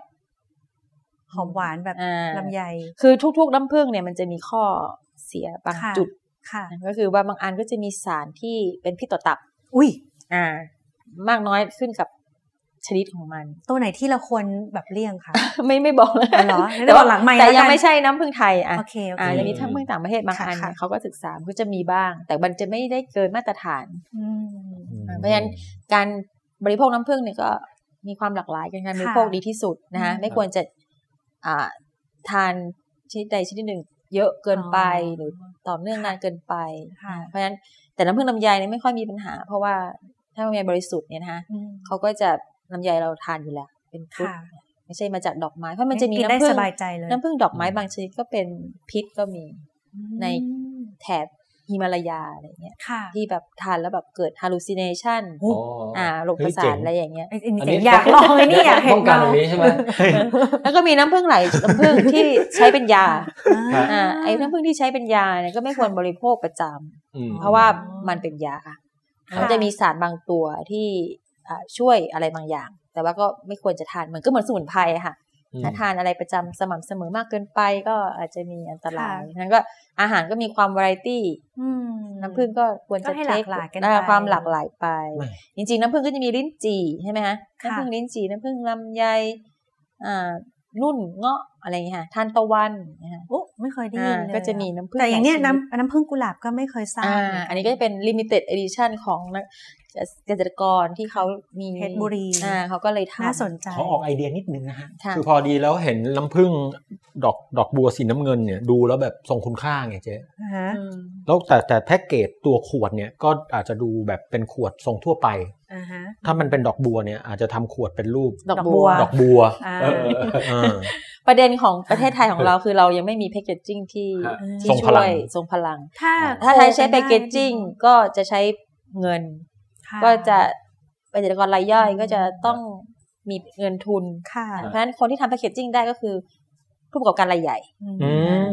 แต่ในขณะที่ญี่ปุ่นนี่แพ c เกจจิ้งสวยนะฮะค่ะ จริง ๆ เหมือนโปรดักข้างในเหมือนบ้านเราเลย แต่ว่าอืมโอ้ยทำแพ c เกจจิ้งแต่ละอันน่ะค่ะทรงคุณค่าจะเปิดค่ะกินทานแต่ละอันก็ต้องแบบ สวยนะฮะอืมดูแบบมีมูประลเทศค่าญี่ปุ่นเขาให้ความประทศญี่ปุ่นสำคัญให้ความสำคัญกับในแพ c เกจจิ้งจริงๆสกวก็มีมีนักวิจัยด้าน packaging นะมีเหรอฮะคือเหมือนกับมีสายหนึ่งที่เขาพวกแบบว่าวิจัยด้านดีไซน์นะใช่มี product อยู่แล้วทำยังไงให้เพิ่มมูลค่าด้วยดีไซน์คือพวก SME คือดีไซน์มันก็ดีไซน์ได้แต่มันอยู่ที่ investment เนาะอืมค่ะจริง power ในการ investment ฮะอย่างน้ำผึ้งเนี่ย ถ้าสมมุติว่าขายขวดละสองร้อยเนี่ยค่ะจะมา invest เรื่อง packaging อะอืม ก็อาจจะไม่คุ้มอะไรอย่างเงี้ยใช่อ่าเพราะฉะนั้นก็มันก็ต้องมีอะไรที่ต้องนี่เป็นเรื่องการตลาดละที่เขาจะสามารถอืม up ราคานี้ค่ะได้อย่างเงี้ยอืมเพราะฉะนั้นในปัจจุบันเนี่ย ต่างประเทศเนี่ยจะมีเรื่อง packaging ที่ดีกว่าเรา เพราะว่าเขาเอาไป up ราคาอืมมากขึ้นนะคะแต่ก็ขึ้นอยู่กับผู้บริโภคด้วยนะ สมมติเราไปตลาดแล้วมีหลาย option ให้เลือก ถ้ามี option หนึ่งที่แบบราคามันโดดมาเพราะค่าแพคเกจิ้งเราอาจจะรู้สึกว่าเราเลือกยี่ห้ออื่นที่แบบมันดีตรงคุณภาพแบบอืมของผลิตภัณฑ์ดีกว่าถูต้องเพราะฉะนั้นภาระก็เป็นของอืมผู้บริโภคอยู่ดี คุณป๋องอ่าฮะคุณมีแต่แต่นิดนึงนะผมเห็นขวดน้ำผึ้งแล้วเนี่ย ผมมีความรู้สึกอย่างหนึ่งคือ ผมบ้านผมอยู่อุบลก็จะชอบมีคนแบกขวดน้ำผึ้งมาขายอืมจริงไม่จริงเรายกไว้ก่อน แต่ไอ้ขวดพวกนี้เนี่ยผมเห็นแล้วเนี่ยอืมคือต้องกินกี่ปีเนี่ยถึงจะหมด คือมันใหญ่แบบแบแสบงโสมอย่างนั้นใช่ไหมใช่มันใหญ่ว่ามันไหอาจจะไม่โอ้แท้มันหรือเปมัล่านใหญ่มากพี่คือขวดแบบเอาไว้ใส่ประกัดได้สี่ตัวเออแล้วเห็นแบบโอ้โหพี่พี่รู้จักคำว่าขายปลีกไหมแล้วแบบเออพี่ไม่ขายปลีกผมอะผมจะซื้อกินไง ก็อย่างเนี้ยถึงใช้ขวดเล็กๆเอเพขวราะดว่าเล็กนี่น่ารักเล็กนะๆอ่าดีกว่าเพราะว่าบางทีก็อ่าเอาขึ้นเครื่องได้หรือว่าจริงจริงๆอ่าแบบ วันนี้ไม่อยากทานเยอะทานขนมปงขนมปังอะอ่าครับเปิดมาแล้วก็เนี่ยเพราะว่ามันมดตองมดตอมอีกอะไรอย่างเงี้ยค่ะแล้วถ้าเกิดไปใส่ตู้เย็นเดี๋ยวก็เกิดการแบบ crystallize พวกนี้มันบางทีมันก็เกิดไม่ถึงว่าตกตะกอนอะไรได้ เพราะฉะนั้นไม่ห้องอุณหภูมิห้องบางทีก็เหลือทิ้งไว้ค่ะแต่ว่าแบบนี้ก็อืม ขายเป็นล็อตๆอะไรอย่างเงี้ยค่ะแต่น้ำผึ้งไม่เสียไม่หมดอายุใช่ไหมคะไม่ไม่ไม่ไม่ไม่เสียค่ะเท่าที่ผมทราบก็นะครับเคยทิ้งเอาไว้กี่ปีก็ยังไม่ไม่เสียเลยอะไม่ครับเสียแต่ว่าถ้าทานสดจะดีค่ะเพราะมันจะมีตัวหนึ่งที่เป็น indicator ของความสดของน้ำผึ้งอ๋อซึ่งต้อง detect ด้วยเครื่อง HPLC อะไรเงี้ยโอ้โหอ่าก็จะมีความสดเคยมันก็มีน้ำผึ้งบ้านเราก็มีความมิกซ์เจอร์เนาะอันไหนที่แบบเป็นน้ำตาลหรืออะไรอย่างเงี้ย แต่ว่าเราก็ต้องเลือกที่ จากกลุ่มเกษตรกรที่เราเชื่อถือได้แล้วก็อืมส่วนใหญ่เกษตรกรปัจจุบันอย่างที่บอกค่ะว่าเป็นเด็กรุ่นใหม่เนี่ยเขาก็มีความตระหนักที่จะสร้างคุณภาพค่ะมากกว่าปริมาณ เพราะฉะนั้นนี่ก็ก็คือดีใจที่ได้เห็นกลุ่มเกษตรกรใหม่ๆครับรุ่นใหม่ที่เกิดขึ้นยิ่งเลสดยิ่งดีเหรอครับเนี่ยอาจารย์เพิ่งรู้ ยิ่งสดยิ่งดีอ๋อยิ่งสดยิ่งดีเพราะมันจะมีเอนไซม์ในมันจะมีตัวเอนไซม์ตัวอะไรอย่างเงี้เนี่ยยท่านบันประโยผชน์มแบบผมนึกภาพออกเลย ผมจะทำทัวร์แบบเที่ยมชมพึ่งอะแล้วแบบนะ กินน้ำพึ่งแบบจากป่าถึงรังโดยตรงเลยดีไหมป่าแกก็จะได้เจอเพราะว่าจะเจอทหารพึ่งเนี่ยแหละสดเนี่ยงอบได้มีงอบเวนอมโดยไม่ต้องสังเคราะห์เลยอ๋อไม่ใช่เอาไปเต็มๆเลยเต็มๆเลยเออแล้วถ้าเกิดสมมติอย่างเงี้ยค่ะแบบผู้ฟังฟังเสร็จแล้วแบบว่าเริ่มรู้สึกว่าอยากจะลองชิมน้ำผึ้งที่มาจากทางโครงการหรือว่าเครือข่ายของอาจารย์อย่างเงี้ย คือเขาจะสามารถไปหาซื้อได้ที่ไหนบ้างอะคะอาจารย์ก็เดี๋ยวอาจจะติดต่อมาที่เบอร์โทรศัพท์นะคะ ตามตามตามฉลากนี่ทางเลยฉลากใช่ไหมค่ะ แล้วก็อีกทีหนึ่งก็คือเราอาจจะผ่านทางมหาลัยเชียงใหม่นะคะอืมอีกอีกช่องทางหนึ่งนะคะ แล้วก็อีกหน่อยคงจะมีมากกว่านี้ค่ะ แต่ตอนนี้ค่ะมีมีเพื่อเราเพิ่งเริ่มค่ะใน project ที่ช่วยเกษตรกรเรื่องน้ำผึ้งเนี่ยได้ประมาณไตรมาสเดียวอ๋ออ่าเดี๋ยวกำลังอีกสองไตรมาสเรากำลังจะทำแอปพลิเคชันอืม mobile แอป mobile ครับแอปนะคะที่ค่ะให้เกษตรกรเนี่ย นะคะก็จะมีโปรแกรมเมอร์ที่มาช่วยเราเนี่ยที่ครับสามารถที่จะอ่าทำบัญชีในแอปค่ะเพราะว่าครับไม่ต้องมานั่งอ่าเขียนบนกระดาษละครับนะคะอันนี้มัน paperless นะคะอืมก็อืมเขียนแอปนะฮะหมายถึงว่าเขาก็สามารถทำบัญชีในแอปได้ แล้วก็บันทึกว่าเหมือนกับเราไปวิ่งเนาะเราบันทึกไปกี่ครับก้าวกี่ก้าวเขาจะบันทึกได้เลยว่าผลิตภัณฑ์ที่เขาทำแต่ละปีนี่เท่าไหร่ มีมากขึ้นน้อยลง มีโรคอะไรบ้างนะ อ๋อแล้วเราก็จะมีบางอ่า big data ที่มาช่วยครับทำให้อะไรคือมิกาตา big data คือ Big Data อ๋อค่ะคือเราจะเก็บข้อมูลทางด้านพันธุกรรม ทางด้านโรคอะไรทุกอย่างที่เกี่ยวกับรังผึ้งณตรงนั้นเนี่ยค่ะมาอยู่ที่เรา เพราะฉะนั้นเนี่ยสิ่งที่อ่าและและและเกษตรกรที่อยู่ในโครงการก็ต้องได้มาตรฐานฟาร์มพึ่งหมด เพราะฉะนั้นสิ่งที่คอน sumer จะได้รับเนี่ยก็คือ พอรู้ว่ามาจากโครงการเราก็คือฮะ เขาจะรู้หมดเลยว่า อ่ามจากคนไหน trace กลับไปได้หมด trace back อะไรอย่างเงี้ยครัค่ะบนี่คือทำแอป แล้วก็เป็นแอปที่ friendly สำหรับ user สำหรับ consumer คือผู้บริโภค เป็นแอปสำหรับเกษตรกรที่สามารถจดบันทึกได้ทางผ่านแอปค่ะแล้วก็เฝ้าระวังโรคอ่าซึ่งกันและกันนะ อันที่สามก็จะเป็นแอปสำหรับนักวิจัยที่จะ insert ข้อมูลเข้าไป แล้วก็ค่ะแล้วก็เป็นการส่งข่าวสารอืมที่ให้คนอื่นเนี่ยรู้ค่ะนะคะว่ามันมีโรคอะไรระบาดอืมอีกอันหนึ่งก็จะเป็นแอปสำหรับเจ้าหน้าที่ กรมปศุสัตว์นะที่สามารถที่จะสามารถตรวจฟาร์มได้ง่ายขึ้นโอ้แทนที่จะขับรถไปถึงจุดนั้นเพื่อค่ะไปเห็นลักษณะฟาร์ม ก็สามารถใช้แอปมาช่วยได้เป็นการประหยัดครับอันนี้ก็พยายามทำในปีนี้อยู่ ซึ่งค่ะถ้าเสร็จก็น่าจะช่วยเกษตรกรได้ระดับหนึ่งนะคะครับเออทั้งหมดนี่คือพูดถึงแอปหนึ่งตัวเท่านั้น แต่ว่าแอปหลายตัวฟังก์ชัน หลายฟังก์ชัน มีประโยชน์ต่อหลาย user ใช่ค่ะเอ่ออันนี้นำได้ทำเกษตรกรกับ ผู้บริโภคมาเจอกันโดยตรงใช่ไหมคะค่ะแล้วก็นำไปถึงนักวิชาการก็เข้ามาลิงก์ด้วยใช่แล้วก็เกษตรกรเจ๋งเองก็สามารถที่จะเข้าถึงฐานข้อมูล แล้วก็สามารถ report เรื่องโรคผึ้งใช่ต่างๆใช่ได้ค่ะ แล้วก็อย่างที่บอกนะคะก็ข้อมูลติดต่อก็อยู่ที่ ข้างฉลาก QR code ของของโครงการ Smart Insect โทร 0 9 3 5 8 0 0 0 1 3 ครับ โอเคอันนี้อันนี้โฆษณาค่ะโฆษณาก็ก็ก็ขอบคุณ ที่ช่วยโปรโมทอาจารย์กุมขมับโครงการ Smart Insects โทร 0 9 3 5 8 0 0 0 1 3 ต้องย้ำด้วยต้องย้ำด้วยต้องมีเสียงผู้หญิงด้วย 0 9 3 5 8 0 0 0 1 3 พอแล้วพอ Smart Insects Smart Insects Smart Insects เซ็กเซ็กเซ็กเซ็กเซ็กเฮ้ยเฮ้ยอะพอละ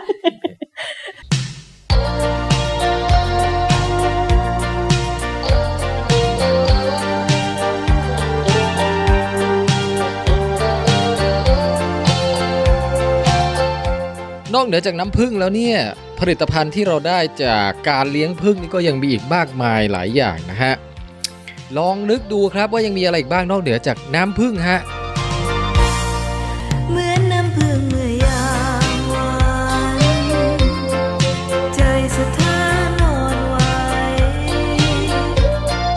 ทุกอืมพอจะนึกออกกันไหมฮะ ลองไปฟังอาจารย์เฉลยครับ ผลิตภัณฑ์ของผึ้งในรังผึ้งเนี่ย ก็มีหลายอย่างนะอย่างเช่น B-wax ก็คือไข่ผึ้งไข่ผึ้งก็คือเป็นสิ่งที่ผึ้งผลิตออกมาเหมือนกันนะจากตัวผึ้งเองจากต่อมของผึ้งเองเนี่ย เพื่อสร้างรังนะเขาจะสร้างรังอ๋อเพราะอย่างพวกเนี้ยพวกทุกอย่างเนี่ยผึ้งสร้างเองหมดนะคะแล้วก็ไข่พึ่งกับขี้พึ่งคืออันเดียวกันไหมฮะไข่ผึ้งกับขี้ผึ้งจริง ๆ ก็ ถ้าเป็นภาษาไทยที่เราเรียกไข่ผึ้งแปลว่าเขาจะเรียกขี้ผึ้งสีผึ้งอะไรใช่ไหมคะก็คืออันเนี้ยมาทำเป็นลิปสติกได้ครับนะคะคือสิ่งเดียวกันหรอเป็นเป็นเอ่อเครื่องสำอางค่ะอ๋อครับ แล้วก็อ่าบีบินอมก็คือพิษผึ้งฮะพิษผึ้งเนี่ยดูเหมือนจะแบบอะมีอันตรายเนาะแต่ก็เอามาใช้ประโยชน์ แต่พิษผึ้งเนี่ยไม่ใช่อ๋อพิษที่เป็นผึ้งมาต่อยเราที่เราเนี่ยแต่นี่เป็นพิษที่เราสังเคราะห์แล้ว เพราะเรารู้ลำดับอะมิโนแอซิดลำดับอ๋อครับยีนเราสังเคราะห์จากผึ้งหลวงนะคะครับ ไม่ใช่ผึ้งพันธุ์ธรรมดาเพราะผึ้งพันธุ์ธรรมดาเนี่ย เราก็จะไปเอาของพันธุ์ยุโรปเนาะแต่เราต้องการผึ้งหลวงก็คือผึ้งของเราที่ใหญ่ที่สุดครับ และมีความสามารถเยอะที่สุด นางพญาอืมตัวใหญ่ที่สุดครับแสดงว่าเขาเนี่ยมีความสามารถนะ หรือว่ามีอ่า genetic material พันธุศาสตร์ที่ดีค่ะ แล้วเราก็เอาส่วนหนึ่งที่เป็นพิษพึ่งของเขาเนี่ย เพราะว่าพิษเขาแรงนะฮะพิษพึ่งของพึ่งหลวงเนี่ยจดเลย สารชะลอความแก่เนี่ยมากเท่าเท่ากับวิตามินซีเลยอืมเออซึ่งซึ่งแรงมาก เพราะฉะนั้นเนี่ยก็มีการทำการโคลนนิ่ง อันนี้ใช้โคลนนิ่งนะ แล้วก็ศึกษาอันแล้นั้วนแล้วพิษพึ่งเอาใช้ทำอะไรนะครับอาจารย์พิษพึ่งก็ทำเครื่องสำอางจะอ๋อทำแต่ไม่ไม่เป็นพิษต่อเรา เพราะว่าเราเราได้มีการสังเคราะห์เอาตัวที่เป็น active ingredient เท่านั้นที่ช่วยให้กับผิวเต่งตึงเนี่ยมาใส่ แต่เราจะไม่เอาตัวอื่นที่เป็นพิษ ไอเป็นพิษก็คือพวกสารที่ก่อพิษต่างๆหมายถึงว่าบวมแสบร้อนหมายถึงอะไรเงี้ยสารที่ทำให้แพ้ค่ะโทษทีอ๋อสารที่ทำให้แพ้ต่างๆ ออกค่ะครับอันนั้นก็จะเป็นแบบบริสุทธิ์ละครับแล้วก็อ่านมผึ้งนมผึ้งก็คือ royal jelly ถ้าภาษาภาษาอังกฤษนะค่ะ royal ก็แบบสำหรับนะสูงเออราชินีราคชิวีนีนอะไรเงี้ยข้างในเจลลี่อะไรเงี้ยคือเป็นค่ะควีนควีนฟู้ดนะครับอาหารสำหรับนางพญานะค่ะอ่านมผึ้งเนี่ยเป็นอาหาร ชั้นเลิศ มันคือทำจากอะไรคะอ่าน้ำผึ้งจริงจริง ๆ มันคือสารที่หลั่งออกมานะจากผึ้งงานเนี่ยแล้วก็ให้กับผึ้งที่เป็นจะเป็นนางพญาต่อไปครับอ่าก็คือจริง ๆ ไข่ไข่หรือว่าเจเนติกหรือว่าสารพันธุกรรมเนี่ยจริง ๆ เหมือนกับผึ้งงานธรรมดา คือตอนเพิ่งเกิดมายังไม่ได้กำหนดว่าใครจะเป็นไม่ควีนใครจะเป็นอ่าเอ่อคนงานอ่าเป็นพึ่งงานไม่ใช่อ่าคนงานแต่ก็มีกำหนดเล็กน้อยโดยใช้การสร้างเซลล์ฮะ เขารู้ว่าควีนจะต้องตัวใหญ่เขาก็จะสร้างอ้าวควีนอ๋อที่ตัวใหญ่เตรียมไว้เลยเตรียมไว้ละตอนแต่แรกว่าฉันอยากเป็นนางพญาตอนนี้ไม่แน่ใจเออแต่จะตัวใหญ่นะแล้วนางพญาชี้จะได้ตัวใหญ่จะนางตัวพใหญาญ่มีหน้าที่ออกไข่อย่างเอเดียวอก็ต้องเลยนะตัวใหญ่ต้องตัวใหญ่อ๋ออายุยืนอ๋อโอเค แล้วก็ฉลาดล้ำเลิศอ่าออกลูกอย่างเดียววางไข่อย่างเดียวค่ะอ่า แต่ประเด็นก็คือเขาจะอยู่นาน เพราะว่าอืมนมผึ้งเนี่ยเป็นสารอาหารที่เลี้ยงนะก็จะเลี้ยงเยอะกว่าค่ะ กว่าผึ้งงานปกติอืมเราก็เลยเอานมผึ้งเนี่ยนะคะมาใส่เข้าไปในเครื่องสำอางนะคะส่วนหนึ่งที่เรามาทำนวัตกรรมนวัตกรรมนี้ไปชนะที่อ่าอุ๊ยขอการดูประได้กวดไหมนคะวัตกรรมอาจาย์ innovation ที่สวิตเซอร์แลนด์นะคะค่ะเมื่อปีที่แล้วโอ้นะก็ได้รับรางวัลเหรียญทองกิตติยศนะคะค่ะตรงนี้นะคะขออนุญาตเปิดได้ไหมคะได้ค่ะ นี่คือนมพึ่งเหรออัฮะนนี้เป็นตัวอย่างหนึ่งนมผึ้งนะคะในหน่วยนั้นส่วนนั้นจะมีเรื่องนมผึ้งแล้วก็พิษผึ้งเออผมอยากรู้ว่านมผึ้งนี่มันกินได้ไหมอาจารย์ได้อะนมผึ้งนี่ก็ถ้า ผมอยากกินมานานแล้วนมผึ้งเนี่ยกินแล้วจะกลายเป็นนางพญาไหมฮะอยากเป็นตึงไม่ไม่เราสับสนระหว่างนมผึ้งกับเกสรผึ้งด้วยล่ะค่ะอะมันต่างกันยังนไงมคะก็นมผึ้งเป็นสิ่งที่ผึ้งสร้างขึ้นเพื่อให้ป้อนให้ผึ้งที่ตัวอ่อนค่ะๆผึ้งที่เป็นนางพญาเนี่ยเป็นผึ้งนางพญานะคะครับแต่เกสรผึ้งนี่ก็คือ เป็นเกสรพืชธรรมดาเนี่ยแหละค่ะ ที่ผึ้งไปเก็บอ๋อมาเข้ารังนะก็จะเหมือนเกสรพืชแทนที่ที่หนูเราจะไปเห็นในเก็บกระปุกเองที่มันเป็นเหมือนเม็ดอาหารปลาเยอะๆนั่นคืออะไรคะนั่นคือเกสรอ๋อนั่นคือเกสรผึ้งอ่านมผึ้งจะอยู่ในรูปคล้ายๆสีขาวอะค่ะเป็นของส่วนเหลใญ่วหรือเป็นเม็ดอะคะมันจะเป็นลักษณะเป็นมิ้วเป็นหนืดๆนะคะอ๋อก็จะเป็นแค่อ่าเป็นเจลค่ะ แล้วก็ส่วนใหญ่เนี่ยเขาก็ฟรีสดรายเป็นผงค่ะอ๋อแล้วก็ใส่แคปซูลแล้วก็ครับ แล้วก็ทาน อันนี้สำดีสำหรับคนผู้สูงอายุค่ะอะแต่ว่าจะให้ดีที่สุดก็คือเป็นผู้เลี้ยงผึ้งแล้วก็เก็บนมผึ้งสดทานเลยเนี่ยนะจะมีช่วยชะลอความแก่ก็แข็งแรงเดี๋ยวเราจะไปฟาร์มที่ไปฟาร์มผึ้งจากนี้ใช่ไหมคะอาจารย์แข็งแรงทำเป็นเล่นไปนะฮะ หลังจากนี้เนี่ยปรากฏว่าเราได้มีโอกาสไปทัวร์ชิมนมพึ่งกันจริง ๆ นะครับ ก็คือมีนักศึกษาปริญญาเอกที่เป็นลูกศิษย์อาจารย์เนี่ยฮะมีคุณแพทกับคุณแบงค์นะฮะได้ กรุณานะฮะพาพวกเราไปเที่ยวชมแลบที่ศึกษาเรื่องพึ่งนะครับรวมทั้งบริเวณที่เลี้ยงพึ่งอะไรต่างๆ ด้วยนะฮะทั้งหมดนี้ครับ ถ่ายทำเป็นวิดีโอคลิปกลับมานะฮะถือว่ามาเสริมกับพอดแคสต์อันนี้อีกทีหนึ่งนะฮะสามารถดูประกอบกันได้ครับ ใครอยากดูรอติดตามได้ที่แฟนเพจของเราครับ w i t h c a s t Thailand แล้วก็ที่เว็บไซต์ w i t h c a s t thailand com ด้วยนะฮะ เดี๋ยวตัดต่อเสร็จเมื่อไหร่จะเอาไปอัพขึ้นไว้นะครับ บอกเลยครับว่าไม่ควรพลาดนะครับ เพราะว่าสีหน้าปองแปงตอนที่ชิมนมพึ่งนะครับ เป็นอะไรที่ไม่สามารถบรรยายเป็นคำพูดได้ ดีเท่ากับไปเห็นด้วยตาตัวเองนะฮะ เพราะฉะนั้นต้องไปดูกันครับ แต่ว่าอย่างน้อยๆ ตอนนี้ฮะ เอาเสียงไปฟังก่อนครับ เรามีตัวอย่างนมผึ้งให้ดูนะคะขอบคุณอยากดูนมพึ่งอยากค่ะดูมันจะอนาจารไหมอะอะไรนผมมว่าไม่นะเฮียอ๋อเหรอ แกนั่นแหละไอ้เฮ้ยเหรอเนี่ยค่ะ อันนี้คือนมผึ้งอ๋ออุ้ยถ่ายผมถ่ายถ่ายหน้าหน่อยฮะไม่ใช่ถ่ายหน้าหน่อย คือผมเคยกิน ตอนเด็กๆน่ะนั่นมันนมตาหมีป่ะ ไม่จะไม่ใช่อย่างนี้อย่างนี้แล้วมันจะรสหวานชาติเป็นยังไงคะมันจะหวานหวานๆแล้วมันจะหยาบหยาบๆหน่อยไม่มันจะใช่สักละสากค่ะลิ้นเอาเหรอถ้าหวานหวานๆคงไม่ใช่นมข้นแล้วละค่ะเอาไม่หวานเหรอฮะไม่ค่ะชิมไหมฮะ ชิมได้ป่ะครับ เอิ่ม สักหนึ่งจิ้มไม้จิ้มฟันอะไรอย่างเงี้ยฮะ เดี๋ยวแกรสทำเรื่องรสชาติเป็นไงขอฮะอญตไม่หวานเหรอ มันต้องลองอะ เนี่ยลองอะงั้นเลยลองนะได้ไหมคะลลอองงได้เย้ เดี๋ยวเดี๋ยวรบกวนพี่แบงค์เขาบอกว่านมพึ่งกินแล้วแบบว่าเป็นอมตะด้วยลล่ะองได้เย่หน่อยเย้อันนี้นมพึ่งหรืออะไร นมพึ่งกินแล้วเป็นอมตะนี่ผมว่าไม่ใช่เขานบอมกว่าพึ่งละ เขาบอกว่าวิตามินเยอะแล้วก็แบบเป็นอุ๊ย เอ่อนางพญาที่จะกินนมพึ่งเป็นไงใช่ไหมต้องลองขอชิมด้วยได้เนี่ยเนี่ยมันไหได้ค่ะอุ้ยโทษนะฮะtexture อย่างนี้ขอขออนุญาตนะฮะช้อนลองดมกลิ่นก่อนก็ได้ช้อนนี่ล้างแล้วนะ ล้างแล้วครับผม ล้างทุกปี ล้างทุกปีปีละครั้ง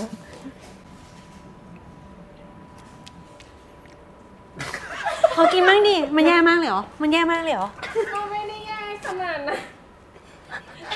มันมีประโยชน์ต่อร่างกายนะคะมันมีประโยชน์เดี๋ยวโทษนะโทษนะ ใส่แคปซูลเถอะ เรามาฟังคำบรรยายของคุณป๋องก่อนนะฮะ เป็นไงฮะ รสชาตินมผึ้งหวานหวานๆไหมอีกูไม่เคยกินอะไรผมคือผมผมไม่เคยกินอะไรแบบนี้มันแบบ มันเหมือนมันเข้าใจแล้วทำไมเขาไม่ให้กินอะ เอางี้เทียบกับขี้พี่ใครมันจะไปเคยกินขี้ ไม่แต่คือ รสชาติมันแบบ มันเหมือนโยเกิร์ตที่ถูก บูด มันหมักบ่มนานไปอีกขั้นหนึ่งอ๋อ เป็นอีกเลเวลหนึ่ง เป็นเลยเดี๋ยวแป๊บนึง คือตะเกียคือการหายใจอยู่ คือกลิ่นรสมาหมดเลยอะ เหมือนแบบ ตัวมันแย่จริงๆเหรอเอาจริง ๆ นะ จริงอ้าวคุณอาบันลองบ้างฮะ ลองค่ะ ไม่มีกลิ่นเลยม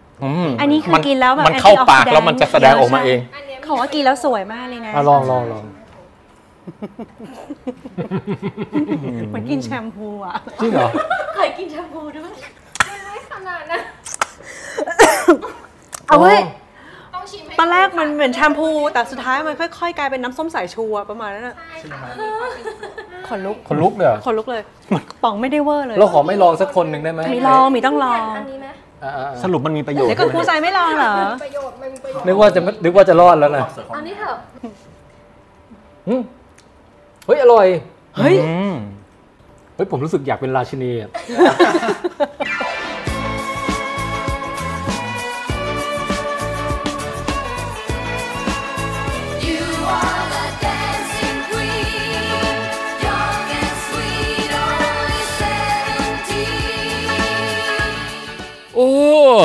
กินนมผึ้งเสร็จแล้วให้ทายต่อครับว่านอกเหนือจากน้ำผึ้งก็ดี นมผึ้งก็ดี พิษผึ้งก็ดี ไขผึ้งก็ดีนะฮะ ยังมี product อะไรที่เราสามารถได้จากผึ้งอีกฮะ อืม See that girl, watch that scene, digging the dancing queen. ทายถูกไหมฮะ ลองไปฟังอาจารย์เฉลยกันนะครับ ว่าเป็นอะไรที่เคยได้ยินกันมาก่อนหรือเปล่า อีกอันหนึ่งคือ propolis เอ๊ะ propolis นี่คือพึ่งไปเก็บยางไม้ มาอุดรังพึ่งพันธุ์เนี่ยจะชอบไปเก็บยางไม้ แล้วมาอุดรังเพื่อไม่ให้ลมเข้าเฮ้ยเพื่อเป็นการเป็นฉนวนเป็นฉนวน ถ้าลมเข้าเยอะก็จะเย็นใช่ไหมคะอ่า หรือว่ามันจะเขาจะฉนวนแล้วก็กันพวกศัตรูค่ะเขาจะใช้ อ่า propolis ในการศัตรูแล้วก็ propolis เนี่ยมียางไม้เนี่ยมันเป็นมีสารพวกฟลาโวนอยด์ก็คือสารพวกที่ต้านเชื้อจุลินทรีย์ครับดังนั้นในรังผึ้งค่อนข้างสะอาด เวลาไปเอาเชื้อจุลินทรีย์มาเนี่ยแทบจะไม่ค่อยมีอะไร เพราะมันมียาก็เหมือนกับฮะเวลาเราแปรงฟันเรามียาสีฟันผสม propolis อืม เคยไหมคะมีว่าเคยได้ยินไหมเคคะยใช้แต่เครื่องสำอางผสมตัวนี้อ่าค่ะมันแล้วจะช่วยต้านการอักเสบลดสิวได้ดีอ่าให้ความแล้วชุ่มชื้นสูงอ่าอันตันั้วนเองก็ก็ใช้ผมใช่ก็ไหมรู้เหรอไม่อะแปรงสีฟันยาสีฟันอะไรเงี้ยบางทีก็สม propolis อืมถ้าไปดูในโฆษณาค่ะอันนี้การวิจัยเห็นแล้วว่าในเมืองไทยเนี่ย propolis ฮะเมืองไทยเนี่ยนะคะที่ดีที่สุดคือต้องไปเก็บในต้นมังคุดกับมะม่วงโหอ่าสารพวกเนี้ยในมังคุดกับมะม่วง ยางไม้พวกเนี้ยจะฮะมีฤทธิ์ในการฆ่าเชื้อจุลินทรีย์ได้ดีอืมนะอืมแล้วเราศึกษาแล้วก็แบบดีนะคะครับอ่าอีกอันหนึ่งก็คือซิลค์ซิลค์ก็คือโอ้ไหมพึ่ง เราอาจจะได้ยินไหม ไหมจากเฮ้ยไม่เคยได้ยินใหม่พึ่งอ่าเลยใช่ว่าไหมเราอาจจะไหมจากไหมหมอนตัวผีเสื้อไหมเออไหมที่เราแบบมาทำทอผ้าอะไรอย่างเงี้ยครัค่ะบแต่จริงๆพึ่งก็สร้างไหมอืมอ่าตอนที่เขาสปินหมายถึงว่าตอนที่เป็นตัวอ่อน เฮ้ยเฮ้ยเฮ้ยที่เป็นตัวอ่อนแล้วเขาก็แบบฮะเขาเรียกว่าอ่าทำเป็นดักแด้เนี่ยเขาจะมีการอ๋อสร้างไหมรอบตัวเขาเพราะไหมเนี่ยจะทำให้เกิดความชุ่มชื้นภายในรังค่ะครับแล้วก็ทำให้เซลล์ตัวอ่อนอยู่ได้ ในช่วงที่เป็นอ่าดักแด้ ดังนั้นเนี่ยเราก็สกัดตรงเนี้ยมาอืนะแล้วก็มาทำเป็นครีมเพื่อทำความชุ่มชื้นไหมผึ้งนี่เป็นเรื่องใหม่นะถ้าพูดไปพูดอ่าใน conference ที่มีนักวิจัยเรื่องผึ้งพันคนเนี่ยอาจจะรู้ว่าพึ่งสร้างไหมประมาณแค่ห้าสิบคนอืมอ่า ก็เป็นเรื่องปกติที่คุณจะไม่รู้นะคะค่ะนั้นแต่ว่าไหมในพึ่งเนี่ย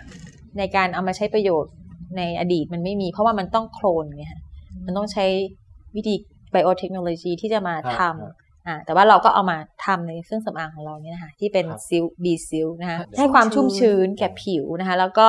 มันสามารถที่จะเคลือบผิวได้ดีเขาเรียกว่า biocompatibility สูงนะคะครับอะก็จะ เริ่มมีแอปพลิเคชันอื่น แต่ว่าตอนนี้ยังทำเรื่องแค่เครื่องสำอางก่อน เพราะว่าเป็นสิ่งที่ที่ apply ได้ง่ายที่สุด อาจจะที่ใช้ภายนอกร่างกายครับนะค่ะ แล้วก็โอ้ยังไม่หมดนะไหมผึ้ง product ผึ้งนี่เยอะจริงไหมผึ้งเนี่ยใช้ทุกโอ้อย่างนะคะเอ่อลืมอะไรไปหรือเปล่าคะตอนนี้ไข่พึ่งมีไหมไข่ผึ้งพูดไปแล้วนะคะแล้วก็ไข่อะไข่ตัวอ่อนไขผึ้งไข่ไข่ตัวอ่อนตัวอ่อนพึ่งเนี่ยอ่าก็เป็นอาหารอืมนะอืมถ้าเป็นในอดีตเนี่ย ถ้าเราเดินไปที่ตลาด นั้นครับหรือว่าตลาดสดอะไรต่างๆ เนี่ยเขาก็จะเอาตัวอ่อนพึ่งเนี่ยค่ะ มาห่อใบตองนึ่งครับบ้างอะไรเงี้ยก็จะเป็นไข่ป่ามอะไรเงี้ยเหรออ่าไข่ป่ามก็จะอร่อยเนาะแล้วก็จะมีคุณค่าทางอาหารสูงครันะบรังพึ่งนี่ทุกอย่างทานได้หมดเลย คืออยากให้ทราบว่าพึ่งเนี่ยเขาสกรีนเลือกสารเคมีให้เรามาก่อนล่วงหน้าละครับอย่างเช่นที่คนกลัวเรื่องยาฆ่าแมลงอะไรอย่างเงี้ยโอ้ลำไยจะฉีดอ๋อจริงอะไรด้วยอะไรต่อมีอะไรเนี่ยเยอะแยะนะแต่ว่าพึ่งเนี่ยเซนซิทีฟต่อพวกนี้มาก เพราะถ้าโดนยาฆ่าแมลงพึ่งตายละ ก็คือไม่กลับเอาไม่เอาสิ่งนั้นกลับมาที่รังแล้วไมาก็พึ่งจะตายก่อนฮะเพราะฉะนั้นถ้าพึ่งยังอยู่มีชีวิตรอดอยู่แล้วมันโอเคเปิดผลิตภัณฑ์ให้เราอยู่เนี่ย แสดงว่ามันก็เซฟระดับหนึ่งเอละอจริงนะนะไม่งั้นพึ่งตายก่อน เพราะถ้าค่ะเกิดลองดูนะถ้าใครที่มีสวนที่ฉีดยาฆ่าแมลงเยอะๆเนี่ยค่ะแล้วผึ้งอยู่ใกล้ๆผึ้งตายเลยโอ้เกษตรกรจะบ่นว่าเออผึ้ง เหมือนเป็น indicator อ่าเป็นอย่างหนึ่งเป็น bio indicator หนึ่งค่ะนะคะจริงๆที่เขาบอกว่าผึ้งมันลดจำนวนลงส่วนหนึ่งก็เพราะยาฆ่าแมลงใช่ไหมครับอาจารย์อ่าใช่ อันนี้ก็คือมีการศึกษาแล้วว่าในอเมริกาหรือที่ต่างๆนะคะศึกษาในกลุ่มวิจัยเองก็ศึกษาแล้วว่า ยาฆ่าแมลงเนี่ยนะคะอันนี้แสดงว่าเรียนปรัชญาคงจืดหรือว่าลอยจืดเนี่ยดีมาก มีการตั้งคำถามที่ดีทำให้เกิดท็อปิกใหม่นะเออเออเออปรากฏว่าพึ่ง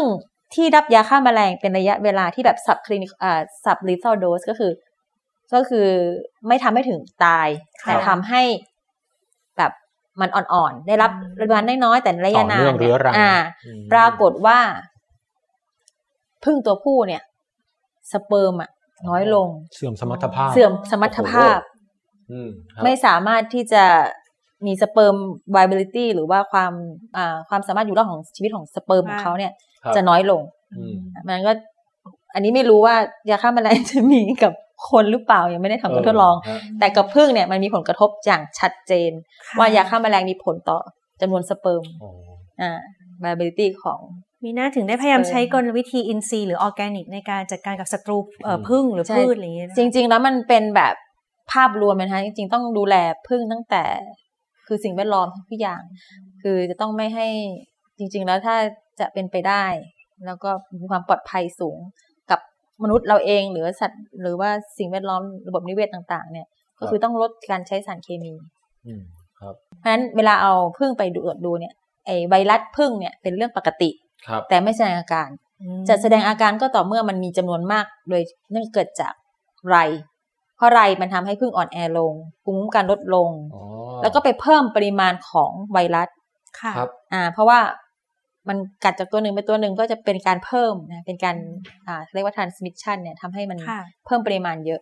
มันก็จะเริ่มเกิดอาการปีกุดนะคะอย่างที่บอกนะแล้วก็เกิดอาการตายอ่าค่ะความสามารถในการรอดชีวิตหรือว่าช่วงไลฟ์ส p ปนหรือว่าอะไรครัเงี้บยช่วงชีวิตของมันเนี่ยมันก็จะช่วงชีวิตอายุสั้น เพราะฉะนั้นอืมในเมืองเมืองไทยเนี่ยเรื่องไวรัสพึ่งมันก็มีปกตินะเพียงแต่ว่าเราต้องควบคุมปริมาณไรให้มีปริมาณ ต่ำที่สุดครับเท่าที่จะเป็นไปได้ แล้วปริมาณใดต่ำที่สุดเนี่ยวิธีการควบคุมก็จะมีวิธีการที่green และ clean ก็คือต้องใช้วิธีที่ใช้สารเคมีน้อยที่สุดครับเพื่อที่จะได้น้ำผึ้งหรือผลิตภัณฑ์ผึ้งเนี่ยที่เป็นพรีเมียมคุณภาพที่สามารถที่จะไปแข่งขันสู่ตลาดโลกได้อะไรอย่างเงี้ยและปีนี้เนี่ยเราก็อยากจะช่วยเหลือเกษตรกรในในเชิงเรื่องน้ำผึ้งนี่แหละค่ะแล้วก็ค่ะเกสรแล้วก็นมผึ้งครับแล้วเราก็จะพยายามทำให้มีคุณภาพครับ ให้ไม่ด้อยกว่า Manuka honey ของนิวซีแลนด์เพราะว่า Manuka honey นี่คนรู้จักเยอะนะคะครับค่ะในเชิงที่ว่าจะสร้างเชื้อจุลินทรีย์อะไรอย่างเงี้ยแต่ว่าโอ้เออนั้นดังนี่ใช่ไหมเออดังแล้วก็ขายแพงด้วยนะใช่เราก็อยากจะดันน้ำผึ้งลำไยเนี่ย ขายน้อยๆ แต่ขายแพงเออว่าคุณภาพเราก็ไม่แพ้นะเออคุณภาพเราไม่แพ้เอ๊ะขอแต่มันไม่มีงานวิชาการมา support นะคะอืมเมื่อก่อน อันนี้เรามีเมื่อกี้หอมไหมคะน้ำผึ้งหอมหอมค่ะและอร่อยด้วยค่ะอยากชิมมากชิมชิมจิ้มนิดนึง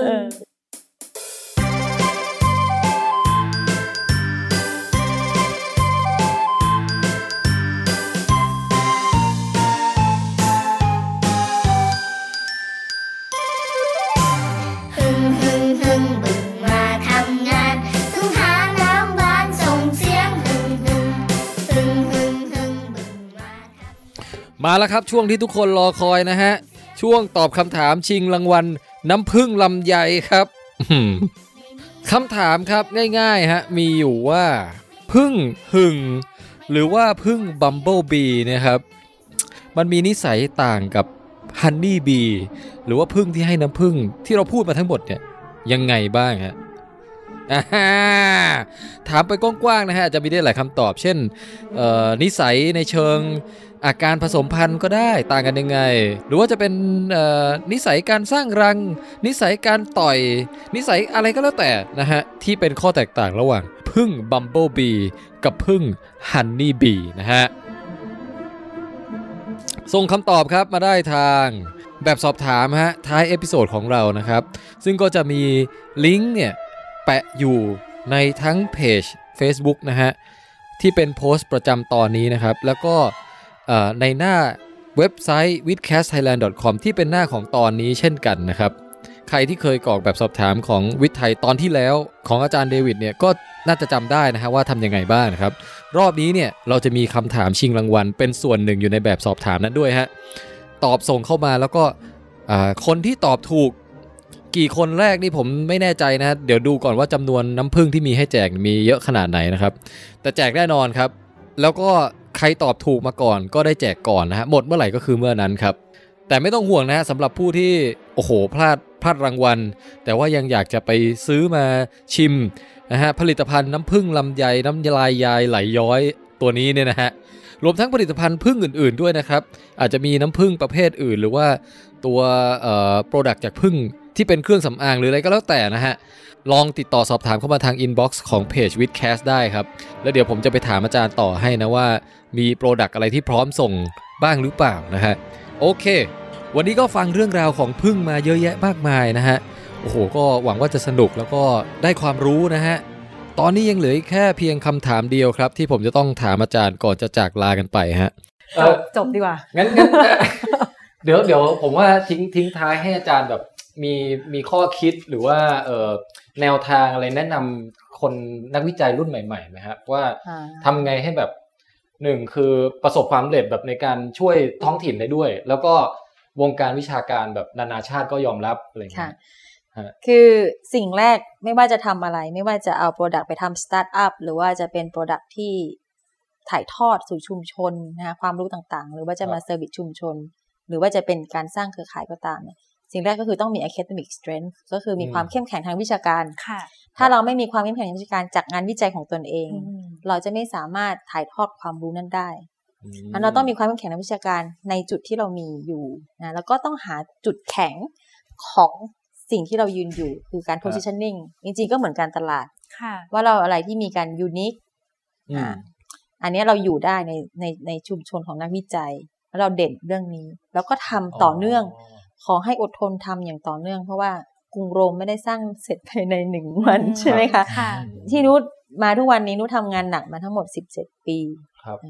แล้วก็ทำงานทุกวัน ค่ะค่อยๆทำนะฮะแล้วก็ทำมาตลอดต่อเนื่องไม่ได้หยุดครับนะฮะไม่ได้ผลลัพธ์ไม่ได้ออกมาเฉพาะวันนี้วันเดียวอืมไม่ใช่ทำเมื่อวานแล้ววันนี้สำเร็จนะเพราะฉะนั้นบางคนจะมาดูความสำเร็จณตอนนี้แต่จริงๆเนี่ยอืม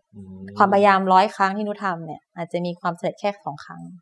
ครับแต่มีการ failure คือค่ะข้อผิดพลาดหรือว่าการล้มเหลวเนี่ยครับ98ครั้ง แต่คนไม่เห็นอืมเพราะไม่มีใครมาสนใจเห็น แต่มันเป็นเรื่องปกติค่ะความล้มเหลวคือบทเรียนเนี่ยค่ะก็สิ่งเนี้ยก็จะมาสร้างเราให้มีความเข้มแข็ง แล้วเราก็สามารถเดินได้ และที่สำคัญคือต้องสร้างเครือข่ายอืมอืมเราอย่าอยู่คนเดียวครับอย่าทำงานเฉพาะในแลบตัวเอง หรือในประเทศตัวเองนะเราต้องคุยกับต่างประเทศ เพราะว่าถ้าเราสร้างเครือข่ายแล้วเนี่ย มันเหมือนกับเน็ตนะเป็น network ครับวันหนึ่งถ้าเราตกก็จะมี network มาอุ้มชูอืมอาทิเช่น มีอยู่ปีสองปีที่ไม่ได้ทำวิไม่ได้เงินวิจัยเลยครับทำงานวิจัยยากมาก ก็จะคุยกับเพื่อนต่างประเทศว่า เออ ฉันไม่ได้มีเงินวิจัยนะทำทำยังไงดีอะไรเงี้ยเขาบอกว่าอ้าวพาเด็กมาเลย เอา material มาทำที่ ประเทศเขาเลยอืมเขามีทุนวิจัยก็ support ตัวอย่างทั้งนักศึกษา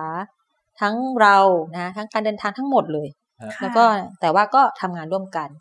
แต่ทั้งนี้ทั้งนั้นเขาจะมา support เราก็ต้องมีเราก็ต้องมี creative strength ก็คือค่ะมีไอเดียค่ะที่ไป offer เขาแล้วเขาก็ได้ครับผลประโยชน์ด้วย แล้วก็ค่ะด้วยมิตรภาพด้วย เพราะฉะนั้นสิ่งที่สำคัญคือความเข้มแข็งทางวิชาการครับและความอดทนไม่ย่อท้อถอยนะ แล้วก็มองโลกในแง่ดีอะนะฮะครับ ว่าวันหนึ่งเราก็ทำไปทำงานก็มีความสุขไป คือคือแล้วก็ต้องสร้างเน็ตเวิร์กไม่ไม่ได้เน้นคือคือหมายว่างานวิชาการเนี่ยมันโหละเอียดแบบ คือเป็นเรื่องซีเรียสแต่ว่าอาจารย์ก็ไม่ได้เคร่งเครียดตะกี้เห็นอาจารย์เล่าอะไรต่างๆเนี่ยสนุกสนานใช่อืมแล้วแล้วก็แบบอย่างที่อาจารย์บอกคือติดกับดักเครือเอ่อมิตรภาพกับดักกิจภาพ ความสุขกันคือฮะความสุขเป็นเรื่องสำคัญ ถ้าทำว่าเราเลือกในสิ่งที่เรามีความสุข คือจริง ๆ แล้วงานบางอย่างมันไม่ได้ตรงเป้าอาจจะไม่ไม่ใช่ dream ค่ะตั้งแต่เราเด็กนะตอนเป็นเด็กอาจจะ dream อีกแบบ แต่ปัจจุบันมันต้องทำอันนี้อะไรเงี้ยแต่ว่าไม่ใช่ว่าสิ่งนี้คือสิ่งที่เราไม่อยากทำอะไรเงี้ย มันก็จะทำให้เราไปไม่ได้ แต่ให้พอใจในจุดที่เราอยู่ แล้วก็มีความสุขกับสิ่งที่มี จริงๆ ถ้าเรามองบวกอะมันจะหาความสุขได้จากสิ่งที่ง่าย ๆ รอบตัวได้ทั้งหมดเนี่ยก็พอเรามีความสุขอะ ชีวิตมันก็จะเบาสบายทุกวัน เราก็จะทำแต่งานและมีความสุขเออหนูนี่ตื่นมามีความสุขในการทำงาน เพราะว่ามันไม่ได้คิดเรื่องที่มันไร้สาระ มันจะมีเรื่องที่ไร้สาระ คือเรื่องที่แบบจุกจิกที่แบบ อ่า ที่ไม่เกี่ยวข้องกับงานเนี่ยมันจะเริ่มไร้สาระละแต่ถ้ากับงานเนี่ย ตัวงานเองเนี่ย มันจะเป็นสิ่งที่สวยงาม และมีความสุขค่ะและทำให้ชีวิตเราสบายๆไม่ได้มีหนักและเคร่งเครียดอะไร แล้วก็จะมีแต่ความสุข พอความเรามีความสุขแล้วเนี่ย เราก็ทำงานด้วยความสบายค่ะเพราะฉะนั้นต้องหาจุดที่เรามีความสุขให้ได้ แต่ไม่ใช่ว่าต้องไปวิ่งหามันนะความสุขเนี่ย จริง ๆ การมีชีวิตอยู่ได้ทำอะไรที่มีประโยชน์ก็เป็นความสุขทั้งนั้น ไม่ต้องไปวิ่งหาว่านี่คือ my dream job อ่าครับ because คือแบบอืมไม่มีใครที่จะไปค่ะมี environment หรือว่า God created ที่แบบให้เราอยู่ใน position ที่ได้ dream job ได้อย่าง perfect ค่ะ ไม่มีอะไร perfect ในโลกนี้ เพราะฉะนั้นอย่าไม่ต้องวิ่งหา ก็อยู่ในสิ่งที่เราที่เรามีนี่แหละครับถ้าทำไม่ดีที่สุด นี่แหละคือ dream job อืมนี่คือมีความสุขของทุกวันค่ะนี่ก็ใช้ชีวิตอย่างมีความสุขละเนี่ยนะอันนี้คืออืมหลักของโน้ค่ะครับอืมโดนใจโดนใจใช่ใช่ใช่